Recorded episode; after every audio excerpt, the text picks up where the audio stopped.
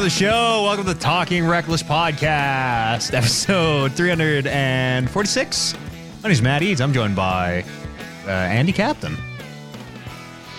What's up? Good to be here. Got his hands in the air. It's been like 2 weeks. No, wait, 2 months. As though he does not care. I don't. If I could keep them up 24/7, I would, but I don't have the shoulder strap. Brandon Lynch, how much do you care? More than Andy, I think. Yeah. But not so much I want to have my arms up for too long. No, that sounds bad. Kyle B, how is your upper arm strength? How's your upper body? It's slacking these days during the COVID season, but you know, we'll get there. Pains for gains. Yeah, maybe. I know you're teeing up do you want to wait till after we tee up the pod, or can I do it now? I have a sad story about upper body strength, and you hit me I don't know. Andrew Captain, yeah.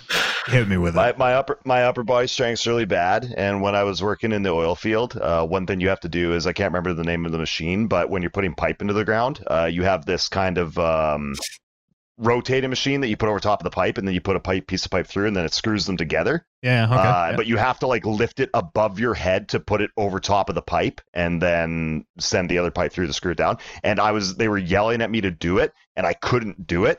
And then one of them had to come and help me, and they were making me feel ashamed of it. And and that was the defining moment that made me quit the oil field, because I was like, "You guys are fucking assholes." And difficult. I'm an 18-year-old kid out of school, and you're being dicks. Sorry I couldn't lift your fucking thing over top of the pipe.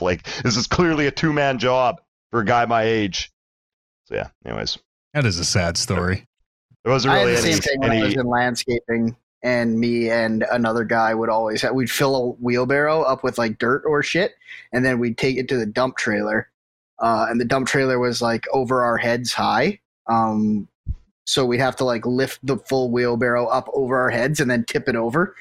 And we could always get it up over our heads. But then when we'd have to push it high enough on the other side to tip it over, either him or me was always no, we're going down. And then the whole thing would just bail and dirt would go everywhere. Well, we're all sharing these types of stories. I climbed into a roof as an electrician once and then did not have the stamina to get back out. I had to I was stuck up there for an hour. Yikes. But how did you not have the stamina to get back out? You're going down. That. No, it was like you were crawling through a narrow duct. It was it was an army crawl through rafters, and had to had 6 inches and had to crawl across this big vaulted ceiling. Oh, it was terrible. Terrible. That sounds like a nightmare. Backwards, or can you turn around? You could turn around. But it was tough. I feel like being able to turn around is 99% of claustrophobia for me. Yeah, well, it's not claustrophobic so much as if you put. Well, Randall, you're crackling up big time on us. I'm actually gonna mute you because it's going crazy.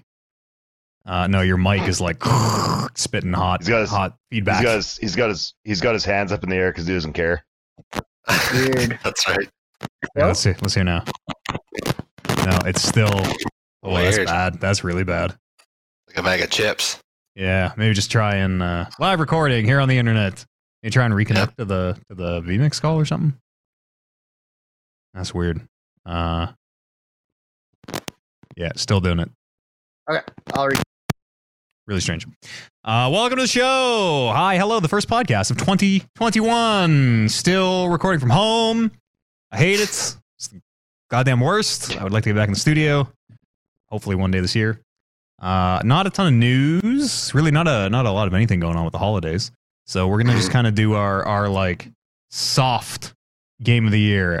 Brittle, I can still see it going crazy. Yeah, God. It's just garbled, bad sound. Yeah, it just keeps getting progressively worse. Okay, I'm going to turn him way down so that he doesn't destroy everyone's ears, hopefully. Okay, Riddle. My mic's not even plugged in now. Okay. Oh, Doc, he's not plugged in, so he's probably going off laptop mic. Yeah, I can hear you on the laptop mic. Okay, do I sound okay on the laptop mic? Yeah, it's not crackling and exploding like it was. Yeah, that's what I mean. Okay, hang on. Good thing this is new. It's brand new headset. Yeah. Yes, we will be doing just kind of our soft game of the year show. We're going to save our official game of the year deliberations for when we can get back in the studio. So we're just going to do, personal kind of game of the year. Maybe it won't be ranked. Maybe it won't be ordered. We'll see how Brandon Lynch sounds now. How do I sound now? That's the biggest thing. Perfect. There you go. Yeah. Now you're fine. Yeah. That was a new headset, eh? Yeah. Drive up to that place that you bought it and throw it at the window. I'll do it. It's okay. I didn't get it for this, so hopefully maybe it's just a not compatibility thing with like a Mac or something, but that Mac, you should throw that thing in the bin, as we in the electrician business used to say. My Mac? Yes. All Macs. Why? Not just your Mac, all Macs. All Macs everywhere. My Macs are great. What are you talking about? I believe in unification. I believe in bringing people together, you know. One system. And see, I'm on board with you, Matt. That's why I don't like Apple and Macs and all that stuff. But you cannot deny that they make a good computer. I am. What? I'm doing it right now. I don't want to pay $1,000 for a fucking stand for my monitor. Yeah, well, that's because that stand is holding up a piece of technological perfection. I don't want to have to. That's why you're paying for that. Email you're paying into an exclusive club. My like lawsuit inclusion because Apple is knowingly slowing down devices and all this nonsense. Fuck that. Oh, their equipment is so good that they have to slow stuff down on purpose because Microsoft's just does it on its own because you know, it's a little shoddy. Whereas Apple, they're like, well, fuck, we got to fucking do this ourselves. Yeah. That's how good we are. If we don't cheat our customers, we will never sell another product because our products are flawless. If they gave us the true phone, it would just like it's from the future, so they gotta like we gotta say they'd be done. That'd be it. They'd be like, you know when I got this? 2025. 1994. I got a little tiny bit, and the only piece of news I have this week I'm gonna read right now is that the PlayStation 5 is the fastest selling PlayStation ever. Which is not super surprising. Not great headsets, though. Yeah, apparently. 3.4 million units shipped in the first 4 weeks, and they're estimating about another 18 million shipped in 2021, which is a lot of units. 22 million-ish, give or take. Like, lots of people don't have one. Yeah, like, Twitter is still all fucking up in arms about the lack of PlayStations. Yeah, supply is still not caught up yet, so... They say once they got more to sell, they will sell very fast.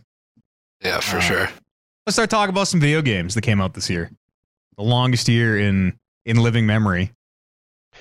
See, I'm on the opposite of that, Matt. I felt like this was the shortest year of my life. Yeah. I've been back from Thunder Bay, Ontario. I have not been the pride of Thunder Bay for over a year now, and that is fucked. Like, I cannot believe how fast that blew by. I wonder maybe if instead of going down just our list, do we maybe want to go through the releases, the bigger releases, and then just sort of stop where we want to talk about things? You're like, oh yeah, this one's in my list. Sounds good. All right, I'm gonna start here in January and just kind of scrub down. I'm using the Wikipedia list here if you guys want to follow along. 2020 in video games on Wikipedia. I found that list really hard to read. I might just be dumb, though. I mean, it's, you know, nicely formatted with lines and colors. Dragon Ball Z Kakarot? It is among the easiest lists I've ever gazed eyes on. Yeah, it is like literally formatted too easy to read in a way that... Maybe it was because I was looking at it on my... maybe it was because I was looking at it on my phone. That, totally. I think it might not fit all the way on the phone. Yeah, that's what it was. Then it gets a little clumped because you're right. This is actually very nicely put together. Dragon Ball Z Kakarot came out this year. Black. I played that. Yeah, so did I a little bit. Was it bad? You beat that like twice, didn't you, Brando? Was it like actively bad, Brando? I only beat it once. It was actively bad. Yeah. It was. The thing I kept telling myself is there was like a elementary school aged Brandon Lynch who. Only like this was the game he wanted more than anything. It was exactly how I would have designed a game in my head where it's like, yeah, I want it to be like Dragon Ball Z fights, but you can also like fly around the world and find different enemies and just go right into fights there. And then they made that game and it turned out to not be very good, almost as if it was designed by elementary school kids. And kind of the same story that we've heard 12,000 times over and over and over. That's the problem with Dragon Ball Z. Yeah. Journey to the Savage Planet. I played that. It's fine. It's a like first person kind of action platformer where the like traversal is kind of the tricky part. You're sort of grapple hooking and it's got a comedy style kind of akin to a Borderlands that I did not love, but is fine. You guys remember like the Meat Buddy? Maybe saw the video. Yeah, it was like a survival-y game, right? Like not that water one. No, it's there's no like food or like there's no gathering resources. You're just exploring this alien planet and kind of getting collectibles. Oh no, I thought you like built gear and stuff. Maybe I'm thinking of a different game. You do build gear. I played this entire thing. I think the gear is all like you getting around though. Yeah, that's as gear. Yeah, but it's not like oh, I didn't eat today and I starved or something. Yeah, you're right. Yeah, it's kind of like Grow Home. It reminded me a lot of Grow Home, of the kind of like just get all over the world and how can you just sometimes you can like jump up these crazy rocks and fall off and hell of a name drop. Yeah, it's fine. Kentucky Route Zero came out in January. Yeah. That may be on my list come list time. That was the one I didn't play. Yeah, that I would like to, as a year that has changed me more than any other year in history, I would like to revisit that game on the other side of this year because I very much liked it the first time I played it, and I bet you I'd like it even more now. I should probably check that out here before our Real Deal Game of the Year show. Mm. Interesting art style. It's on the level. Yeah, and every chapter is very different. In like some of them are like more side-scrolly. Some of them are one of them's more top-down. One of them sometimes you're doing some stuff that's on the Kentucky Route Zero, which is essentially just a bunch of lines, like an overview of a map that you're rolling your little wheel down. So, it's a neat game. Unless you're a big fan of capitalism, then it might not land. Woo! Woo! Capitalism. Warcraft 3 Reforged came out this year. That was a huge debacle. That was a blunder. Yeah, I'm getting a little bit of echo from somebody here on this live recording. Oh, it's probably me. Probably. I'm watching for it now. Now I'm watching. Warcraft 3 Reforged came out, and they made a bunch of promises they didn't keep. They were going to like redo some of the Warcraft 3 stuff to make it match the World of Warcraft stuff, and didn't do any of that, and like they sort of just farted it out there and really, really did not meet any of the promises they made. It's weird that people weren't more mad about it. I think nobody cares about Warcraft 3 anymore is maybe the real reason. Did anybody play Coffee? Anybody play Coffee Talk this year? Visual novel about like orcs and things, I think. Supernatural. No, it was like a bunch like vampires and stuff, I think would come rolling in there. And no, I think I downloaded it and never opened it. That takes us through. That was January, a year ago. Yikes. Let's see here. Monster Energy Supercross 3 came out this year. I missed that one. It's on my list. No, just kidding. That Dark Age, Dark Crystal game came out this year, which I never played. Not having any nostalgia for the Dark Crystal, but that's out there. Turn-based strategy, hey? Yeah. And, well, there was a new... Does it say on here? Oh, yeah, there was a new Dark Crystal on Netflix this year. So weird. As a kid, I'm like, these look like... These puppets look bad, and as an adult, I'm like, these puppets look really bad. Yeah, I was definitely getting dated when we were younger. Yeah. Daemon Ex Machina came out this year. I don't think any of us played that. That was the kind of anime... I think it came to the Switch first, maybe, or was shown for the Switch first. Darksiders Genesis. I don't think any of us played. Dreams? Did we play Dreams? No. That's supposed to be pretty big, though, eh? It seems like it's dying from just, like, lack of players, last I read. It, I think, suffers from the same thing a lot of those games suffer from, and that's the fact that people aren't talented enough to make worthwhile stuff on there. Yeah, it also feels like it just came out and like I was interested in Dreams and then it just snuck out and I totally forgot about it. Where am I here? To February. Dota Underlords came out in February. That's a heck of a game. Oh, yes. Great game. Yeah. Well, spent a lot of hours in let's say, auto battler and auto chess with the sort of Dota skin. Yeah. It's not on anyone's list? Meat? Yeah, it's on mine. Because it's one of the few games I've played this year. Sometimes that's all it takes. You only need 5. Yeah. 2 Point Hospital came out. I played a little bit of that. It wasn't... that might have only come to consoles. Sorry, I believe that was out last year. Because this has every release on it here, so I'm kind of trying to make sure I don't read anything that's out. Symphony of the Night came to iOS. Fucking A. Black Mesa came out. That's the...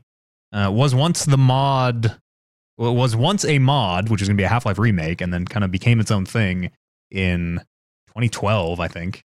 It says here, yep. And that finally came out and is dope. Oh, Kyle, what? It's fantastic. Yeah, it's very good. Not good enough to make my list, unfortunately, I don't think. At the end of the day, it's kind of Half-Life 1. Oh, yeah. It's nothing groundbreaking, but it's just a really nice, visually appealing remake of Half-Life, essentially. Let's see here. Pokemon Mystery Dungeon Rescue Team DX. No, Andy? There's a lot of fucking bullshit on this list, isn't there? I think people like Pokemon. I think Pokemon Mystery Dungeon is like pretty highly regarded, isn't it? I fucking played that. I played that when the original came out, and it was a phenomenal game. I fucking loved it. I would have bought. I would have probably got that one if I didn't have other stuff on the go at the time, just to relive the nostalgia a little bit. That's where I was like one where you got to like you answered questions and it picked your Pokemon for you and shit. And you had to be the guy you were. Yeah, I think you were the literal Pokemon. Yeah, you played as the Pokemon, but like you didn't get to be like, oh, I want to be Pikachu. It was like they gave you a survey, and that's then whatever you answered, they picked your guy for you. So you are what you are. Yeah, cool. It was neat. I can't exactly remember how it played, but younger Andy definitely enjoyed it. So didn't even know it was a remake. I think it's a new one. No, that was a remake. I think. That's a rescue team. You are correct. Yep. 2020 remake of 2005 Blue Rescue Team and Red Rescue Team. Part of the Pokemon Mystery Dungeon series. Ori and the Will of the Wisps came out in March. Yeah, I just got reminded of that today. This may be on my list. It's on your lists. I'm going to on the course of this year. I'm going to tell you 10 games that may or may not be in my top 5. This may. Or may not be. Or may not be in my top 5. Any thoughts on Ori? Or do you want to save them for? Yeah, I'll probably say them here. It's fantastic. It's better than the first one, which it's one of the best looking games I played this year. It does the smart thing of giving you like in a lot of Metroidvania sequels, they kind of start you back from square one. Abilities wise, and this one you do start just slightly above square one, but they give you everything you need to be ripping around that world very quick in the game, in a way that the first Ori you kind of got everything you wanted and then the game was over. This one you have everything you want, and then there's cool stuff after that, but at least you can rip around at lightning speed from just a couple hours into the game. Yeah, did you get a chance to play it in that 120 hertz mode on yes. Yeah, it's ridiculous. Yeah, it's pretty incredible. That game was going to be one of the best looking games of the year for me before the remake or whatever you'd call it, the upgrade.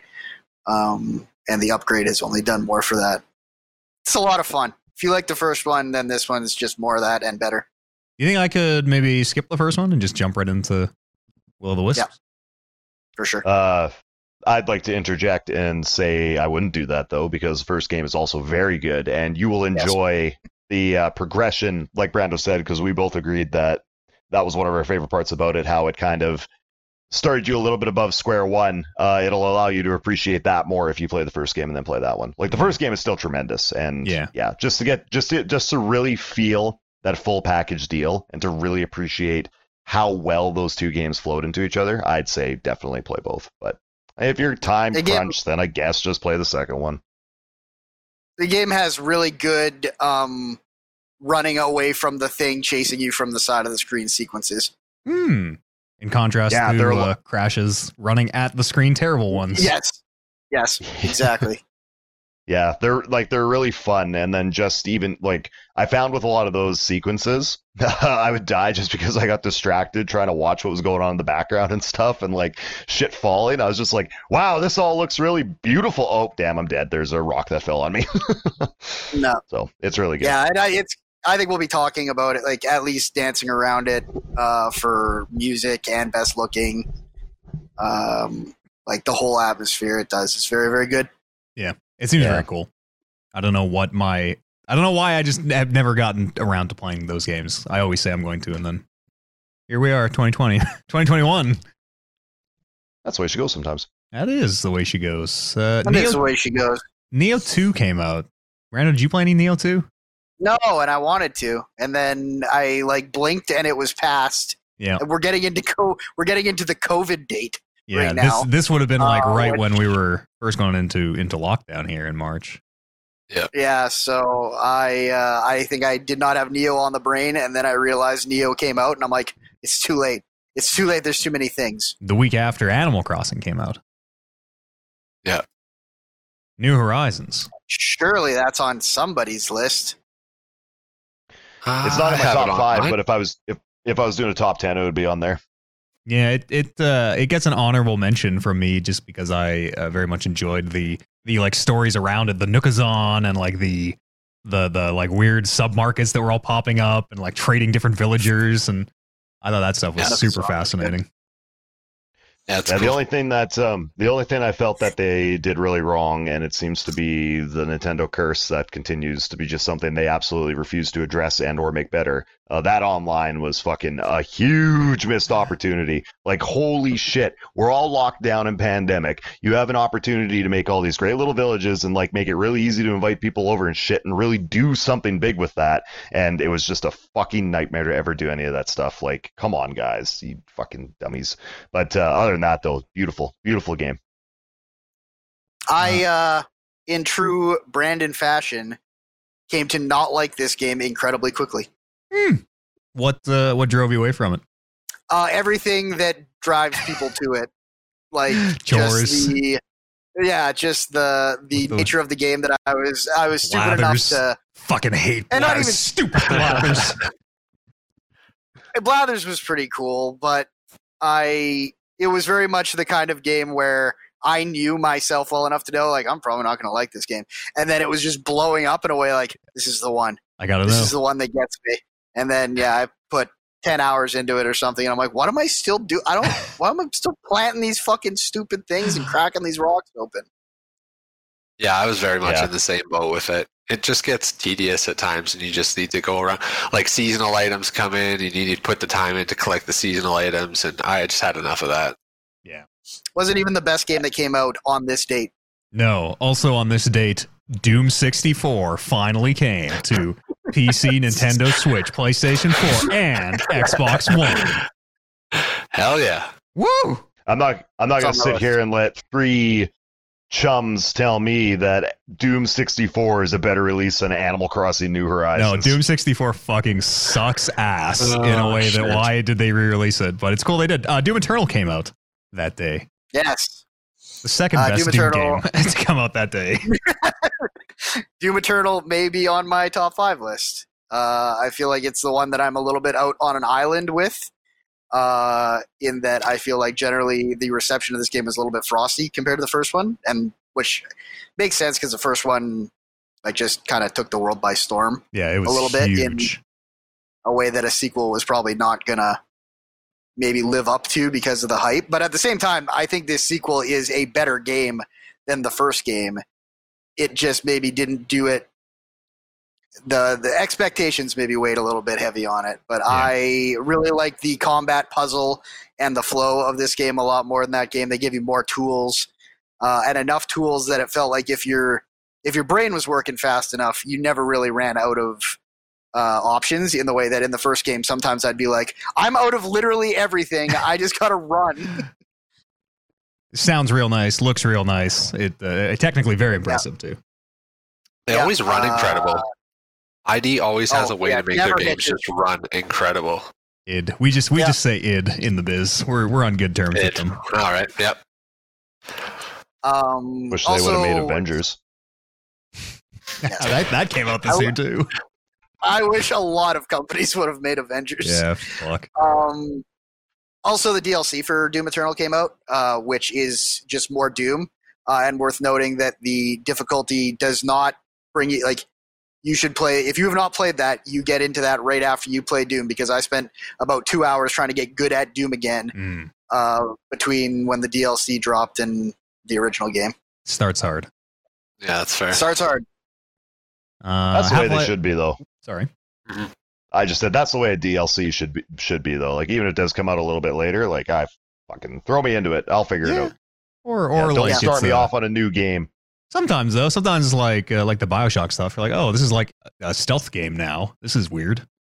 Gonna have to go ahead and just tell you you're wrong, Matt. Oh, all right, sir. Half-Life Alyx came out 3 days later, the 23rd. I played that. It is on my list for sure. Hell of a game, man. It as a VR thing, it's okay. It's a like technically sound sort of a VR, almost like haunted house kind of thing. But as a Half-Life story, it is kind of incredible. It is the I'm not going to spoil it. It's best experience, but it is the Half-Life 3 that we have been kind of missing for so long. And like it handles that stuff, which has become such a meme unto itself. It handles it in a way that is very clever, and in retrospect seems like the only fucking way they could have. I am stoked for what comes next in Half-Life, and that's pretty crazy to be saying. We think stuff is going to come next in Half-Life? Sorry? We think stuff is going to happen in Half-Life? Oh, yeah. Here? Oh, yeah. This is a big time, energizing. Good. 1,000%. I like when Half-Life comes out, where whenever a new Half-Life comes out, they always push the envelope with like technical ability and what games can do. Like, I've seen so many clips of people just breaking that game just in the VR world and just doing things that you normally wouldn't think of. And like other games, just they don't think outside the box like that, I find. The attention to detail was pretty spectacular. Like, you're picking up boxes of matches and shaking them and hearing how many matches are in them and stuff. And it's a little like as a VR shooter, it's a little plain. You're just kind of, you're shooting, you're looking around corners and shooting guys. And like you have a kind of gravity glove mechanic that you're flipping objects into your hand so you can throw them and stuff. It's nothing groundbreaking other than like it runs. It is expensive. It looks really good and runs pretty well. But yeah, as a like Half-Life story, man, whew, heck of a big fan service in that. Big time. Yeah. Big time. I think that takes us out of March. Persona 5 Royal came out. None of us played that. A game I wanted to play that I thought. I was going to say that Bubble Bobble for Friends came out in March, and that was a game I was sad I missed out on. Like that seemed like it would be like a fun like couch co-op or something like that. I like fucking Bubble Bobble back in the day was my jam. I'm fucking. Is that actually the fourth Bubble Bobble? It's like a different version of it. Wasn't it? Okay. This is not the fourth. This could possibly be the 20th version of Bubble Bobble. There's a lot of Bubble Bobble, it turns out. Oh, I didn't know that. Yeah. There's Bubble Bobble.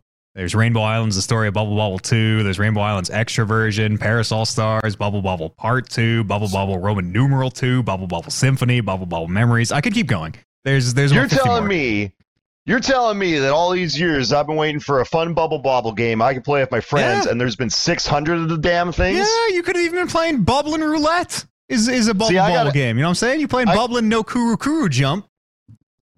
I got in a group of friends that's all up in their ivory towers when it comes to video games and go, oh, you're not cool if you're playing Animal Crossing. And I'm like, okay, that's fine. Built of bubble carts. No, and I'm missing out on 800 bubble bobbles because I got nobody to tell me about them because everybody else thinks they ain't cool. Bullshit. I mean, I feel like every time you go to the theater, you just got to take a look left and right, and you will probably see a bubble machine on both sides. Yeah, I know a Red Robin where they used to have one. We can go there sometime, Andy. You want to play some Bubble Bobble? All the Red Robins are closed, Matt. You can't do that anymore. That happened like a year ago. Did you play Persona 5, Andy? I did not. No. Yeah, you should play. You've been telling me I need to. You're telling me I need to play just those in general, right? Yeah, you've never played a Persona. No. Oh yeah, five is a good. 5 was good. You should start with 5. 5 Royal. Should I? I can just jump into that. Yeah, they're all separate. They're kind of their own things. Yeah. You strongly pushed that 5 before Royal came out too, right? Yeah, a little bit before it came out.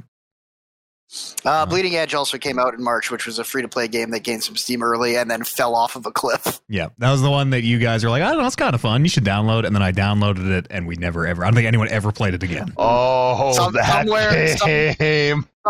during the process of downloading that, we realized that wasn't a good game. Yeah.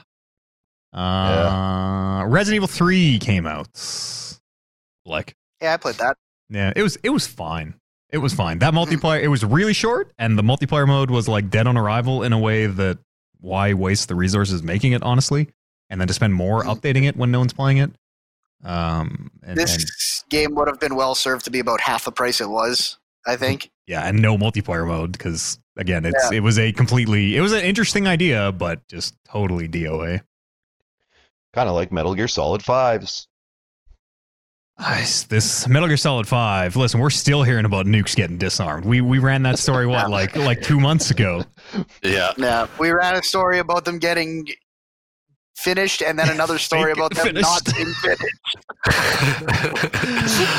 Below came out this year. That was shown, I want to say like E3 2012 or something. I did not hear anything about it. December 14th, 2018. Okay, apparently it came out 2018. Interesting. Where are we here? Final Fantasy VII Remake came out April the 10th. It's on a lot of people's lists, I'm sure. On my list. That's definitely on my list. I just got the PlayStation from you today, Matt. Brando dropped her off outside my house, left her in the snow, and I went and picked her up, and ready to fire that up and get playing, and I'm excited for that one.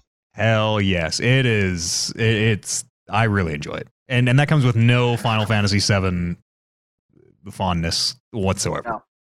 It is my first Final Fantasy game, other than maybe a weird hour or two I threw into something that I didn't pay for. Yeah, and it was fucking a hell of a time. I think where this ranks on my list, should it make my list, is very much me trying to separate how much fun I had playing the game with how much fun I had talking about the game after I played it. Yeah, the it's hard not to give it too much merit on the potential for what might come next. Because maybe they'll just take a completely different direction and like, oh, what were we thinking? Yeah, yeah. What are you guys' first impressions of Sephiroth? I mean, I've seen him before, right? Everybody, no one can play Final Fantasy VII today, and everybody knows who Cloud is. Everybody knows who Sephiroth is, right? Most people even know the music hits, and you're like, oh, fuck, I maybe don't know what this is, but I know it's important. That's fair. Yeah. No. Everything about the anime that is Final Fantasy VII Remake, I love a lot. He's great. Everything's great. I got all I needed to get from him from Kingdom Hearts also. So I was Sephiroth. Perfect, historian, I would say. There are quite a few moments of the year from Final Fantasy VII Remake as well that I look forward to getting into come the show proper. Did anybody pick him up in Smash yet? Is he out, actually? I don't think he's out yet. I think he just got announced. See, I'm a big fan of the Smash Brothers game, except for the fact that I seem to not be able to get through a match with my friends because the online is so bad. He is. Yeah, we haven't been able to... December 22, Sephiroth came out. Yeah. I haven't touched Smash Bros in so long. So usually that's like our hangout thing and play. And while we can't hang out, so I've been able to play Smash Bros. So that's been friggin' it. I haven't even tried the stupid guy from Minecraft yet. I want to try that. His name's Steve. Fuck! I paid a lot of money for those stupid characters. If only the online wasn't total fucking shit and we could play it from our homes. Yeah. Yeah. Let's see here. April. What else happened in April? Looks like not too much. XCOM Chimera Squad came out. Kind of came out. It was fine. It wasn't anything to write home about. And Gears Tactics. Those games will be forever linked in my head as the same game. Gears even Tactics though they're clearly not. Came out, right? It's like next in the list even, which is pretty funny. Gears Tactics, same thing, came out and it's fine. It has a lot of good ideas, but it also has a lot of bad ideas. I think I had a lot of issue with it. Where else are we? That's Stadia. Void Bastards came out in May. That can't be right. That must have came out last year. That came out last year. Yeah, 2019. Okay. Yeah. Elder Scrolls Blades. Is that that's the free to play? Yep. That came to the Switch. I think that was also out last year. Anybody check out the new Hatsune Miku Project Diva Mega Mix for Nintendo Switch, Andy? What the hell's that? Hatsune Miku is a Vocaloid. She's a pop idol, but she doesn't exist she's virtual. She doesn't exist in real life. But she has concerts in real life. People go to her real concerts. What? It's like a hologram. Before people were going to watch Michael or whoever, Tupac hologram, do whatever, Hatsune Miku was out there keeping it fresh. I think that's her main song, Keeping It Fresh. Like, does this seem like? Are you asking me if I played it? Because this seems like something I'd like. Because I'll get it. I'll get it if you think I'll like it. Yeah. I think I like it. Andy. What is it? Is it like? Is it like K-pop? It would be J-pop. J-pop. I think she's Japanese. J-pop? Yeah, totally. J-pop. Yeah. Okay. Yeah, I love that stuff. I'd be all over that. Do I have to sing or what is it? Is it a rhythm game? One sec here. See, Diva Mega Mix is a rhythm game. It looks like a rhythm game, yeah. Well, so you're going to make me choose between downloading Avicii World Tour or Hatsune or this Project Diva. Like, I don't know if I can do that. Yeah. Did Avicii come out this year? We didn't even get into the Kingdom Hearts melody of fun. That's coming later. I believe that Avicii game came like a deluxe edition came out this year, but that the original game was not this year. Crucible came out in May. That was the game that Amazon put out for a week, and I remember playing and saying, "This seems fucking terrible." And then they unreleased it a few months later. Not a lot of games that you see get unreleased these days. Anthem. There's a lot of games that should get unreleased. No, Anthem's not unreleased. I think I can still go buy Anthem. Can I not? Can you? I didn't think you could. I think I can still maybe go play Anthem today if I wanted to. Play Anthem now. Yeah, I totally could. Yeah, $20. Oh, all right. Yep. Sorry, only $9.99 on Origin apparently. Ooh. Monster Train came out this year. That is a super dope roguelike kind of card game. Yep, that was really good. Very, very good. This one I'm legit not sure. It may or may not make my list. I really, really like it, but this is a very strong year. This is just ignore just. This is oh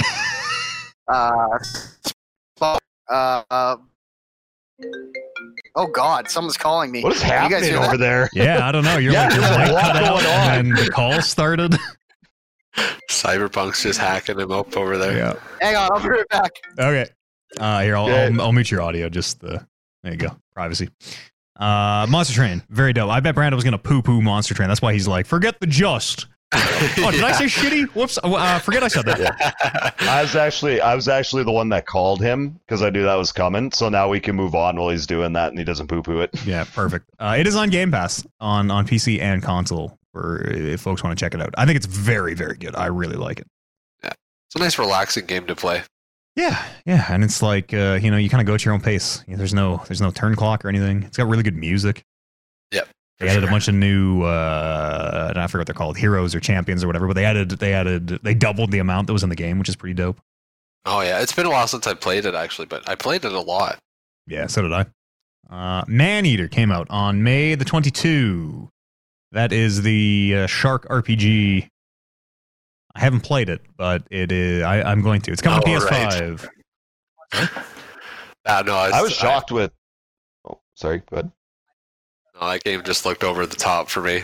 Yeah, too much. Yeah, and I was just about to say, too, like, when that was announced and everything, I was like, what kind of a joke is this? Like, it looks like a game that you find in an arcade that you throw a couple bucks into and you just have some fun with it for a little bit. But I was shocked with the positive reception it got. Like, it seemed like it was actually a good game. Yeah, it seems like it has a bit of RPG depth there. I was kind of right with you, Andy, where... Because I feel like the first I saw of people of this game was, I don't know if it was an ad or what, but it was like streamer footage, influencer footage. Be like, ooh, I can't believe the shark. Like that stuff just makes me want to fucking die. So I think I probably just wrote it off.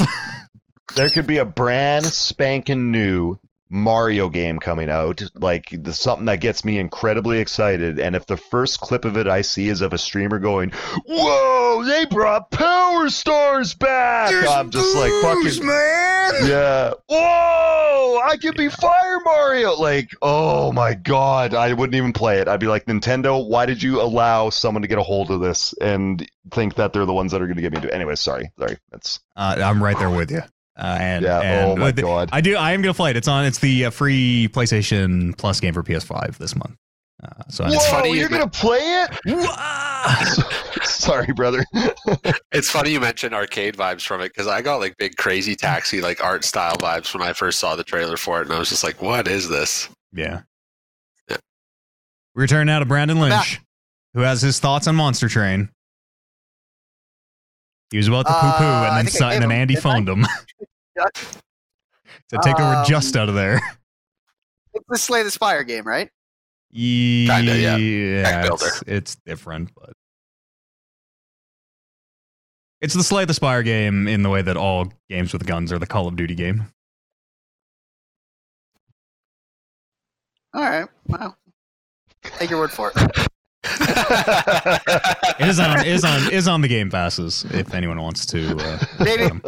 Maybe like all first-person shooters called Call of Duty are Call of Duty games. Oh no, it's way different than Slay the Spire. Similar in that it is a roguelike deck building game. Where am I? In May.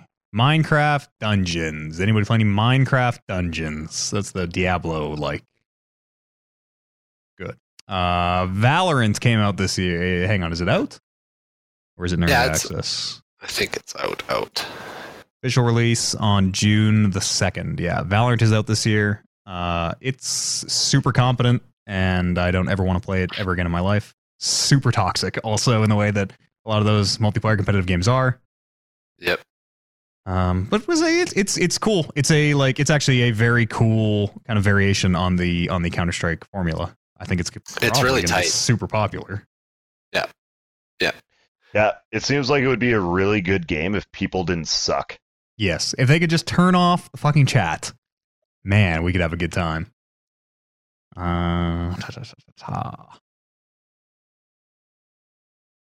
We're in June now. Burnout Paradise Remastered came out. We don't usually do remasters. Although these are personal lists, so if anybody really loves Burnout Paradise... No. Last of Us Part 2... with that game. But even I have rules. Last of Us Part 2 came out in June. That'll probably be on a few lists. This game may be on my list. Yeah, this game may be on my list. Aside from the art, I'm also going to be. I'm going to be playing that soon as well too with the PS4. That'll probably be on my list. I can see that happening.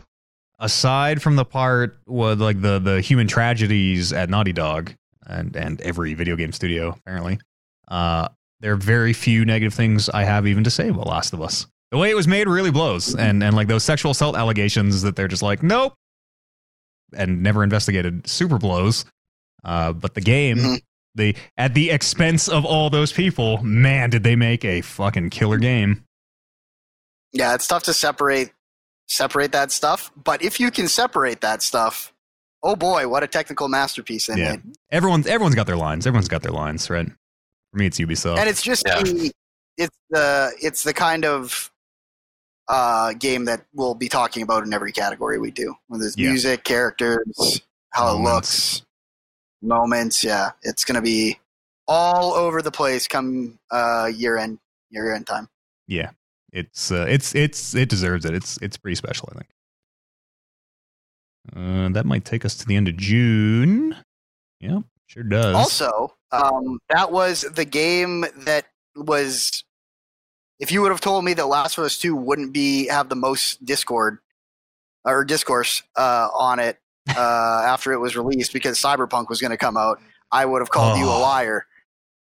Because there was a time where I could not believe how many people were talking about The Last of Us 2, who I wasn't even sure had played The Last of Us 2. Yeah, that makes this year feel so long. I completely forgotten about that. Like, remember when the biggest thing people were mad about was like, I don't like these women in my games, and here we are now at Cyberpunk.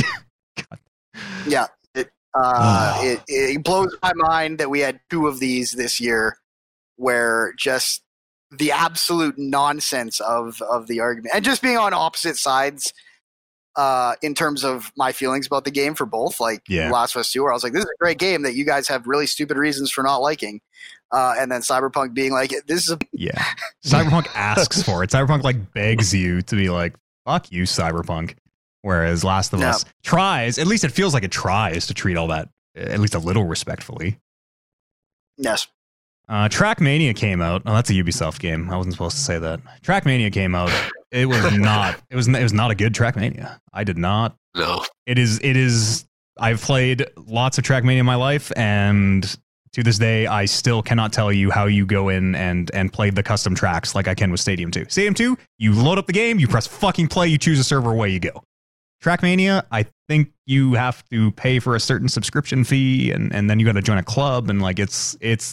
Fucking crazy the way that thing is laid out. Didn't play Iron Man VR? Yeah. Probably not, hey? Oh, sorry. No, I was just going to say Trackmania, the new Trackmania is like a very on the rails Trackmania compared to the Stadium 2 one. Yeah. I'll just keep moving here as well. So if I do sort of talk over someone, feel free to stop me by all means. Superliminal. Did anyone play Superliminal? This was the it came out in 2019. Never mind. That was that puzzle game about perspective where you're like on the construction signs and then you're in another thing. Oh yeah. Yeah, that one looked really dope. I guess that came out in 2019. I didn't even know. Yeah, I was gonna say I didn't even know that was a release. I don't know what. Did it come to Game Pass or something? For some reason, I'm like thinking about it. It was very top of mind for me when I read it. Maybe it came to something recently. Bloodstained Curse of the Moon 2 came out in July. I played this. How is it? It is a lot like that first one. This is the side scroller one. Right? Yeah, this is the one that is kind of evoking older Castlevania than Symphony of the Night. Yes. Okay. Yeah. Yeah. It's it was fine. I mean, those games aren't really super for me. Even though I think they're keeping very faithful to, like, they have the crazy knockback into a hole mechanics and that feeling of just like not making a pixel perfect jump and then falling through that one pixel of ground. Yeah, and the bats that you don't see and then they hit you and you go flying and Medusa heads. It's all that. Yeah, it's all that. So if you like that first one or if you like old Castlevania games, that's there. Super Hot. Mind Control Delete came out. That's the standalone follow-up to Superhot. It's okay. It's not nearly as stunning and like kind of blow you away as the first one. I didn't think. I think a couple of the fellas were talking about the credits, the post-credit scene being like 3 or 4 hours or something after the credit roll. Really? Oh yeah, you have to like leave it sit or something. Yeah, that'd be very in fiction. It's like.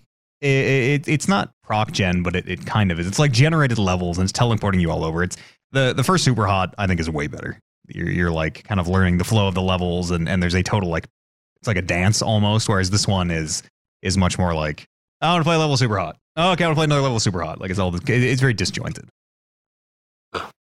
Carrion came out in July. Ghost of Tsushima. I'm sorry, I skipped over. Ghost of Tsushima came out in July. I wonder if this one will be on lists. This game may be on my list as well. Yeah, this game, this one I really do wonder. This feels like a. It is exactly in that like it if the list is weak, it could maybe make the list for me anyways. If the list is strong, it's very bottom of it. With yeah, I was gonna say it depends on the number. If we're talking a top 10, this is right on the edge for me. Yeah, which is funny because I feel like looking back, I think when this game came out and I poured 50 hours into it, doing all those collectibles and totally enjoyed my time wandering around that world. I think on a podcast I said this feels like a game that is number 10 on my list, and I think it ended up being a game that was exactly number 10 on my list because it was just. Like, I spent so much time playing that game, I would be an idiot not to say I liked it enough to put it on a top 10 list, but also it did not impact me as much as anything else on that list. Yeah. Paper Mario. The multiplayer was cool. The multiplayer was very cool, actually. I sort of forgot about that. Yeah, the multiplayer was especially for like a free thing that came later, was full-featured in a way that I did not expect. Yeah, it looked really fun. Did you check out the raids at all? Sorry. No, don't be sorry at all. This is how live show goes. We got like right up to it. We were ready to do it, and then it wasn't out, I think, when we stopped. It was like coming out the week after or something. And then I'm curious how that is. Yeah, so am I. It seemed neat though. Paper Mario and the Origami King came out that same day. This may be on my list. Annie? I can tell you it's probably gonna be on someone else's list. Yeah, that game will be. I mean, I didn't play nearly as many games as you guys, so my lists are kind of scarce to begin with. But that'll be a top fiver for me.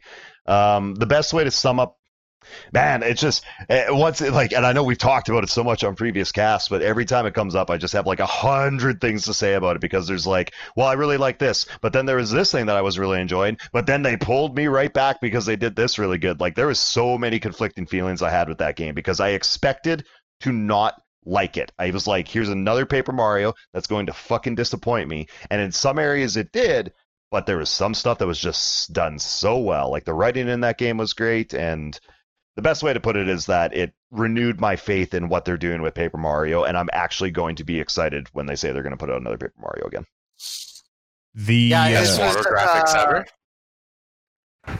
Fucking damn good looking water. But only in that one part.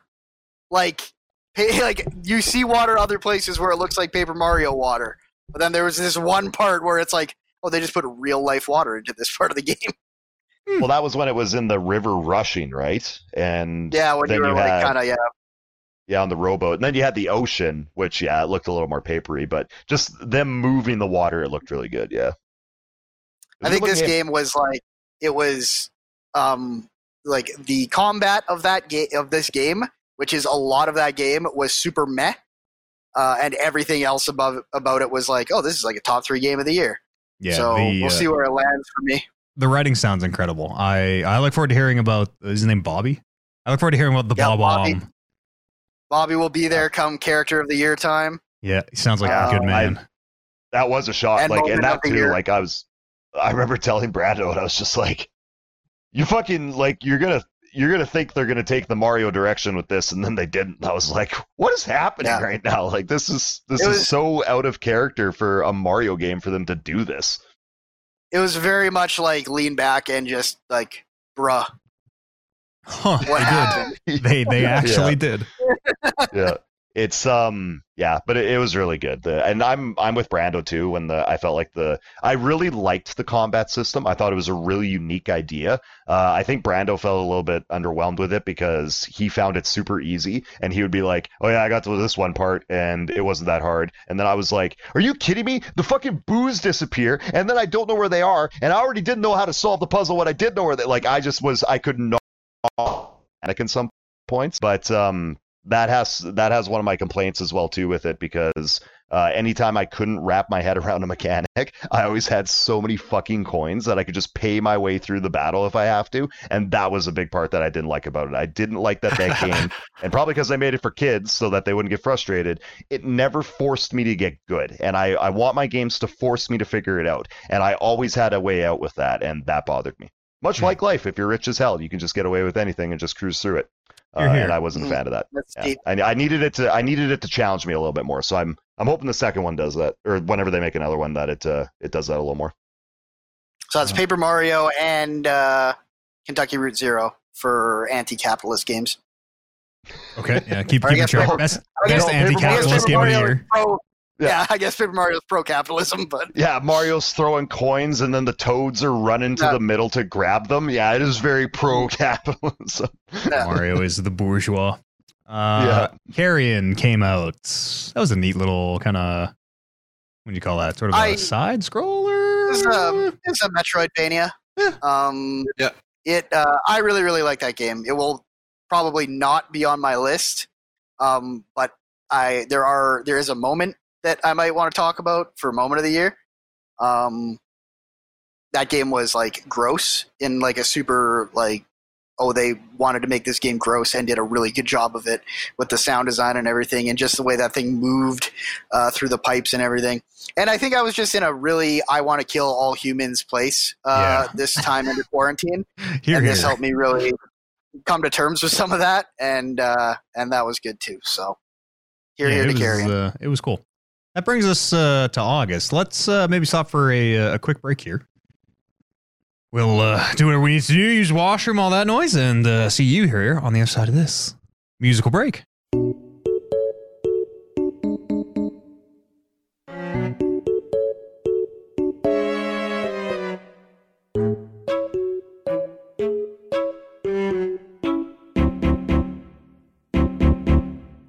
Into August. Fall Guys Ultimate Knockout came out. I had totally forgot that this was even a video game that came out this year, and this one might make my list. Maybe. Yeah, looking today.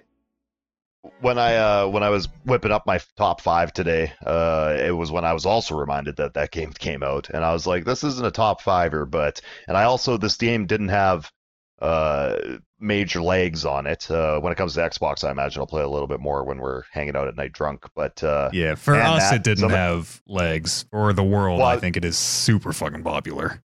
Yeah, well, and even too, like, I will still play more of that game, I think, when it comes to the box, because that is the perfect, just like late at night I want to not think about a game and just hang out with my friends game.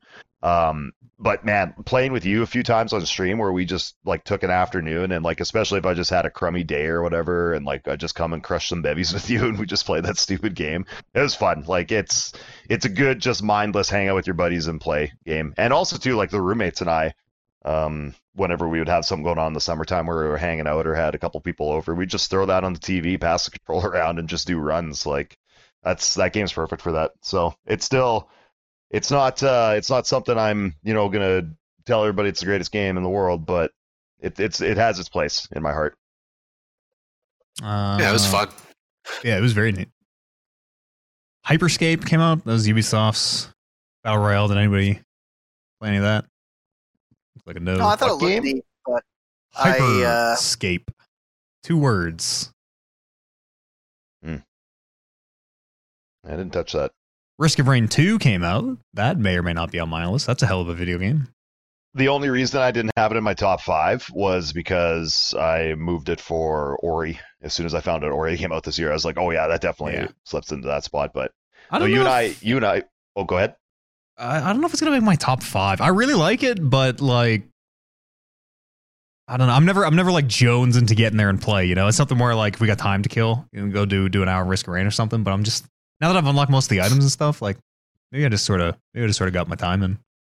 I was jonesing when I first started playing it. Like, I'd sink an afternoon into it just on my own before I even started playing with you. And now that they've fully released it, and there's that last character we got to get by actually beating the game, you and I got to do that. So I'm back. We got to fucking beat that sumbitch, because we sunk so many hours into it. I think we're good. I'd like to think we're pretty good at that game. We've made it pretty fucking far before. No, don't you shake your head, Matt. We couldn't even get past like level 3. We tried playing last week, I think, and we couldn't even. We used to make it to like level 9 or 10, and now we make it to like 3. We have to get back into it. It's been so fucking long. Like, I can't even remember the items. Like, I'm like, oh, Matt, I got some fungi here for you. And you're like, that's a leech seed. Slug, Andrew. Shit. Okay. You can tell because it says slug on the screen when you pick it up. Yeah. See, but I'm so stupid, I haven't even gotten that refigured out. So once I learn how to tell what items are what, and once I'm letting you get your fungi, you're letting me get my frost bubble, we're going to kick ass, man. Like, it's going to be deadly. But we got to get back into her. It's like Brando repicking Doom back up when the expansion came out. We all know he's the greatest Doom player of all time, but a guy's got to get his feet back in the water in the shallow end and work his way to the deep. You got to reintroduce yourself, and that's you and I, brother. Yeah. Don't step into that ring until you know how to box. There's a whole difficulty that I was too scared to try on Doom. Coward. A Total War Saga Troy came out. That is a... They make so many of these Total War games, and I enjoy playing them, but they seem to release a new one every single year, and they seem to charge $80 for it, and then release 4 to 5 DLCs and charge $20 a piece for each of them in a way that I skipped over this. I'm still spending $500 on Total War Warhammer 2 with all their nickel and dime DLCs they hit you with. I think I picked that one up on Epic Store. It was free on the Epic Store at some point. It's free that first week. Yeah, you're right. Factorio came out of early access finally. I did not play any Factorio this year, unfortunately, but I've played a lot over the years, and it's fucking dope. You should all check it out. My roommate is a huge Factorio guy. Yeah. Not so much as of late because he's been playing a lot of World of Warcraft, but yeah, that would be whenever League of Legends pissed him off, he would fire Factorio, just play that for the rest of the night. League of Legends going to be on your top 5 this year, Andy? League of Legends can get fucked. I have no interest in ever touching that game again. If I would have spent more time with it and maybe got good at it, I would have liked it. But every time I played, it was like with my roommates, and they would like, you know, indirectly be like, we're losing because of you. And I was like, there's nothing indirect about it. Everyone knew. Yeah, everybody fucking knew. Like those oil field workers fucking complaining you couldn't put the fucking pipe in the thing. Yeah, lift it. Well, I couldn't lift the thing over the pipe. I couldn't get above my head. I still can't. My arms don't. Anyways. A mean joke at all. It's like, Raiden. No, you know what, Matt? Hit me with it. No, joke. I'm not. It's like you can fill it. It's like raiding with blank, and you can put whoever you want in there. Whatever makes the joke the funniest. Don't shoot. You guys don't have to shoot the boss with all your ammo this time. Okay, we can kill it. All right, hey, listen. That was wrong, guys. I know you all have to go to bed, and that was our last one. Stop. Where's he going? Stop it. Stop it. All right. That was me trying to fix an issue. The fucking, okay, I'm going to super. No super comes. Hey, Eads, are you supering? No, you motherfucker. You just said you were. Okay. Microsoft Flight Simulator came out. Anybody play any Microsoft Flight Simulator? Probably not. It's not really our. No, I didn't. Our bag. No. I wish it was my bag, though, because that game looks incredible. I'll see a post on Reddit Edmonton or something where someone's like, the photo on the left's a photo of Edmonton, and the photo on right is from Microsoft Flight Simulator. And I'm like, holy fuck, those look like they might as well have just both been photos of the city. Like, it's insane how good that game looks. Yeah, they did some kind of, like, satellite map the world, weird Google, the use of the Google imaging. I don't really understand it, but... Sorry to interrupt you. It is crazy that we are at a time where that is just a cool thing. Like, honestly, that is fucked. That is insane that they can do that. Like,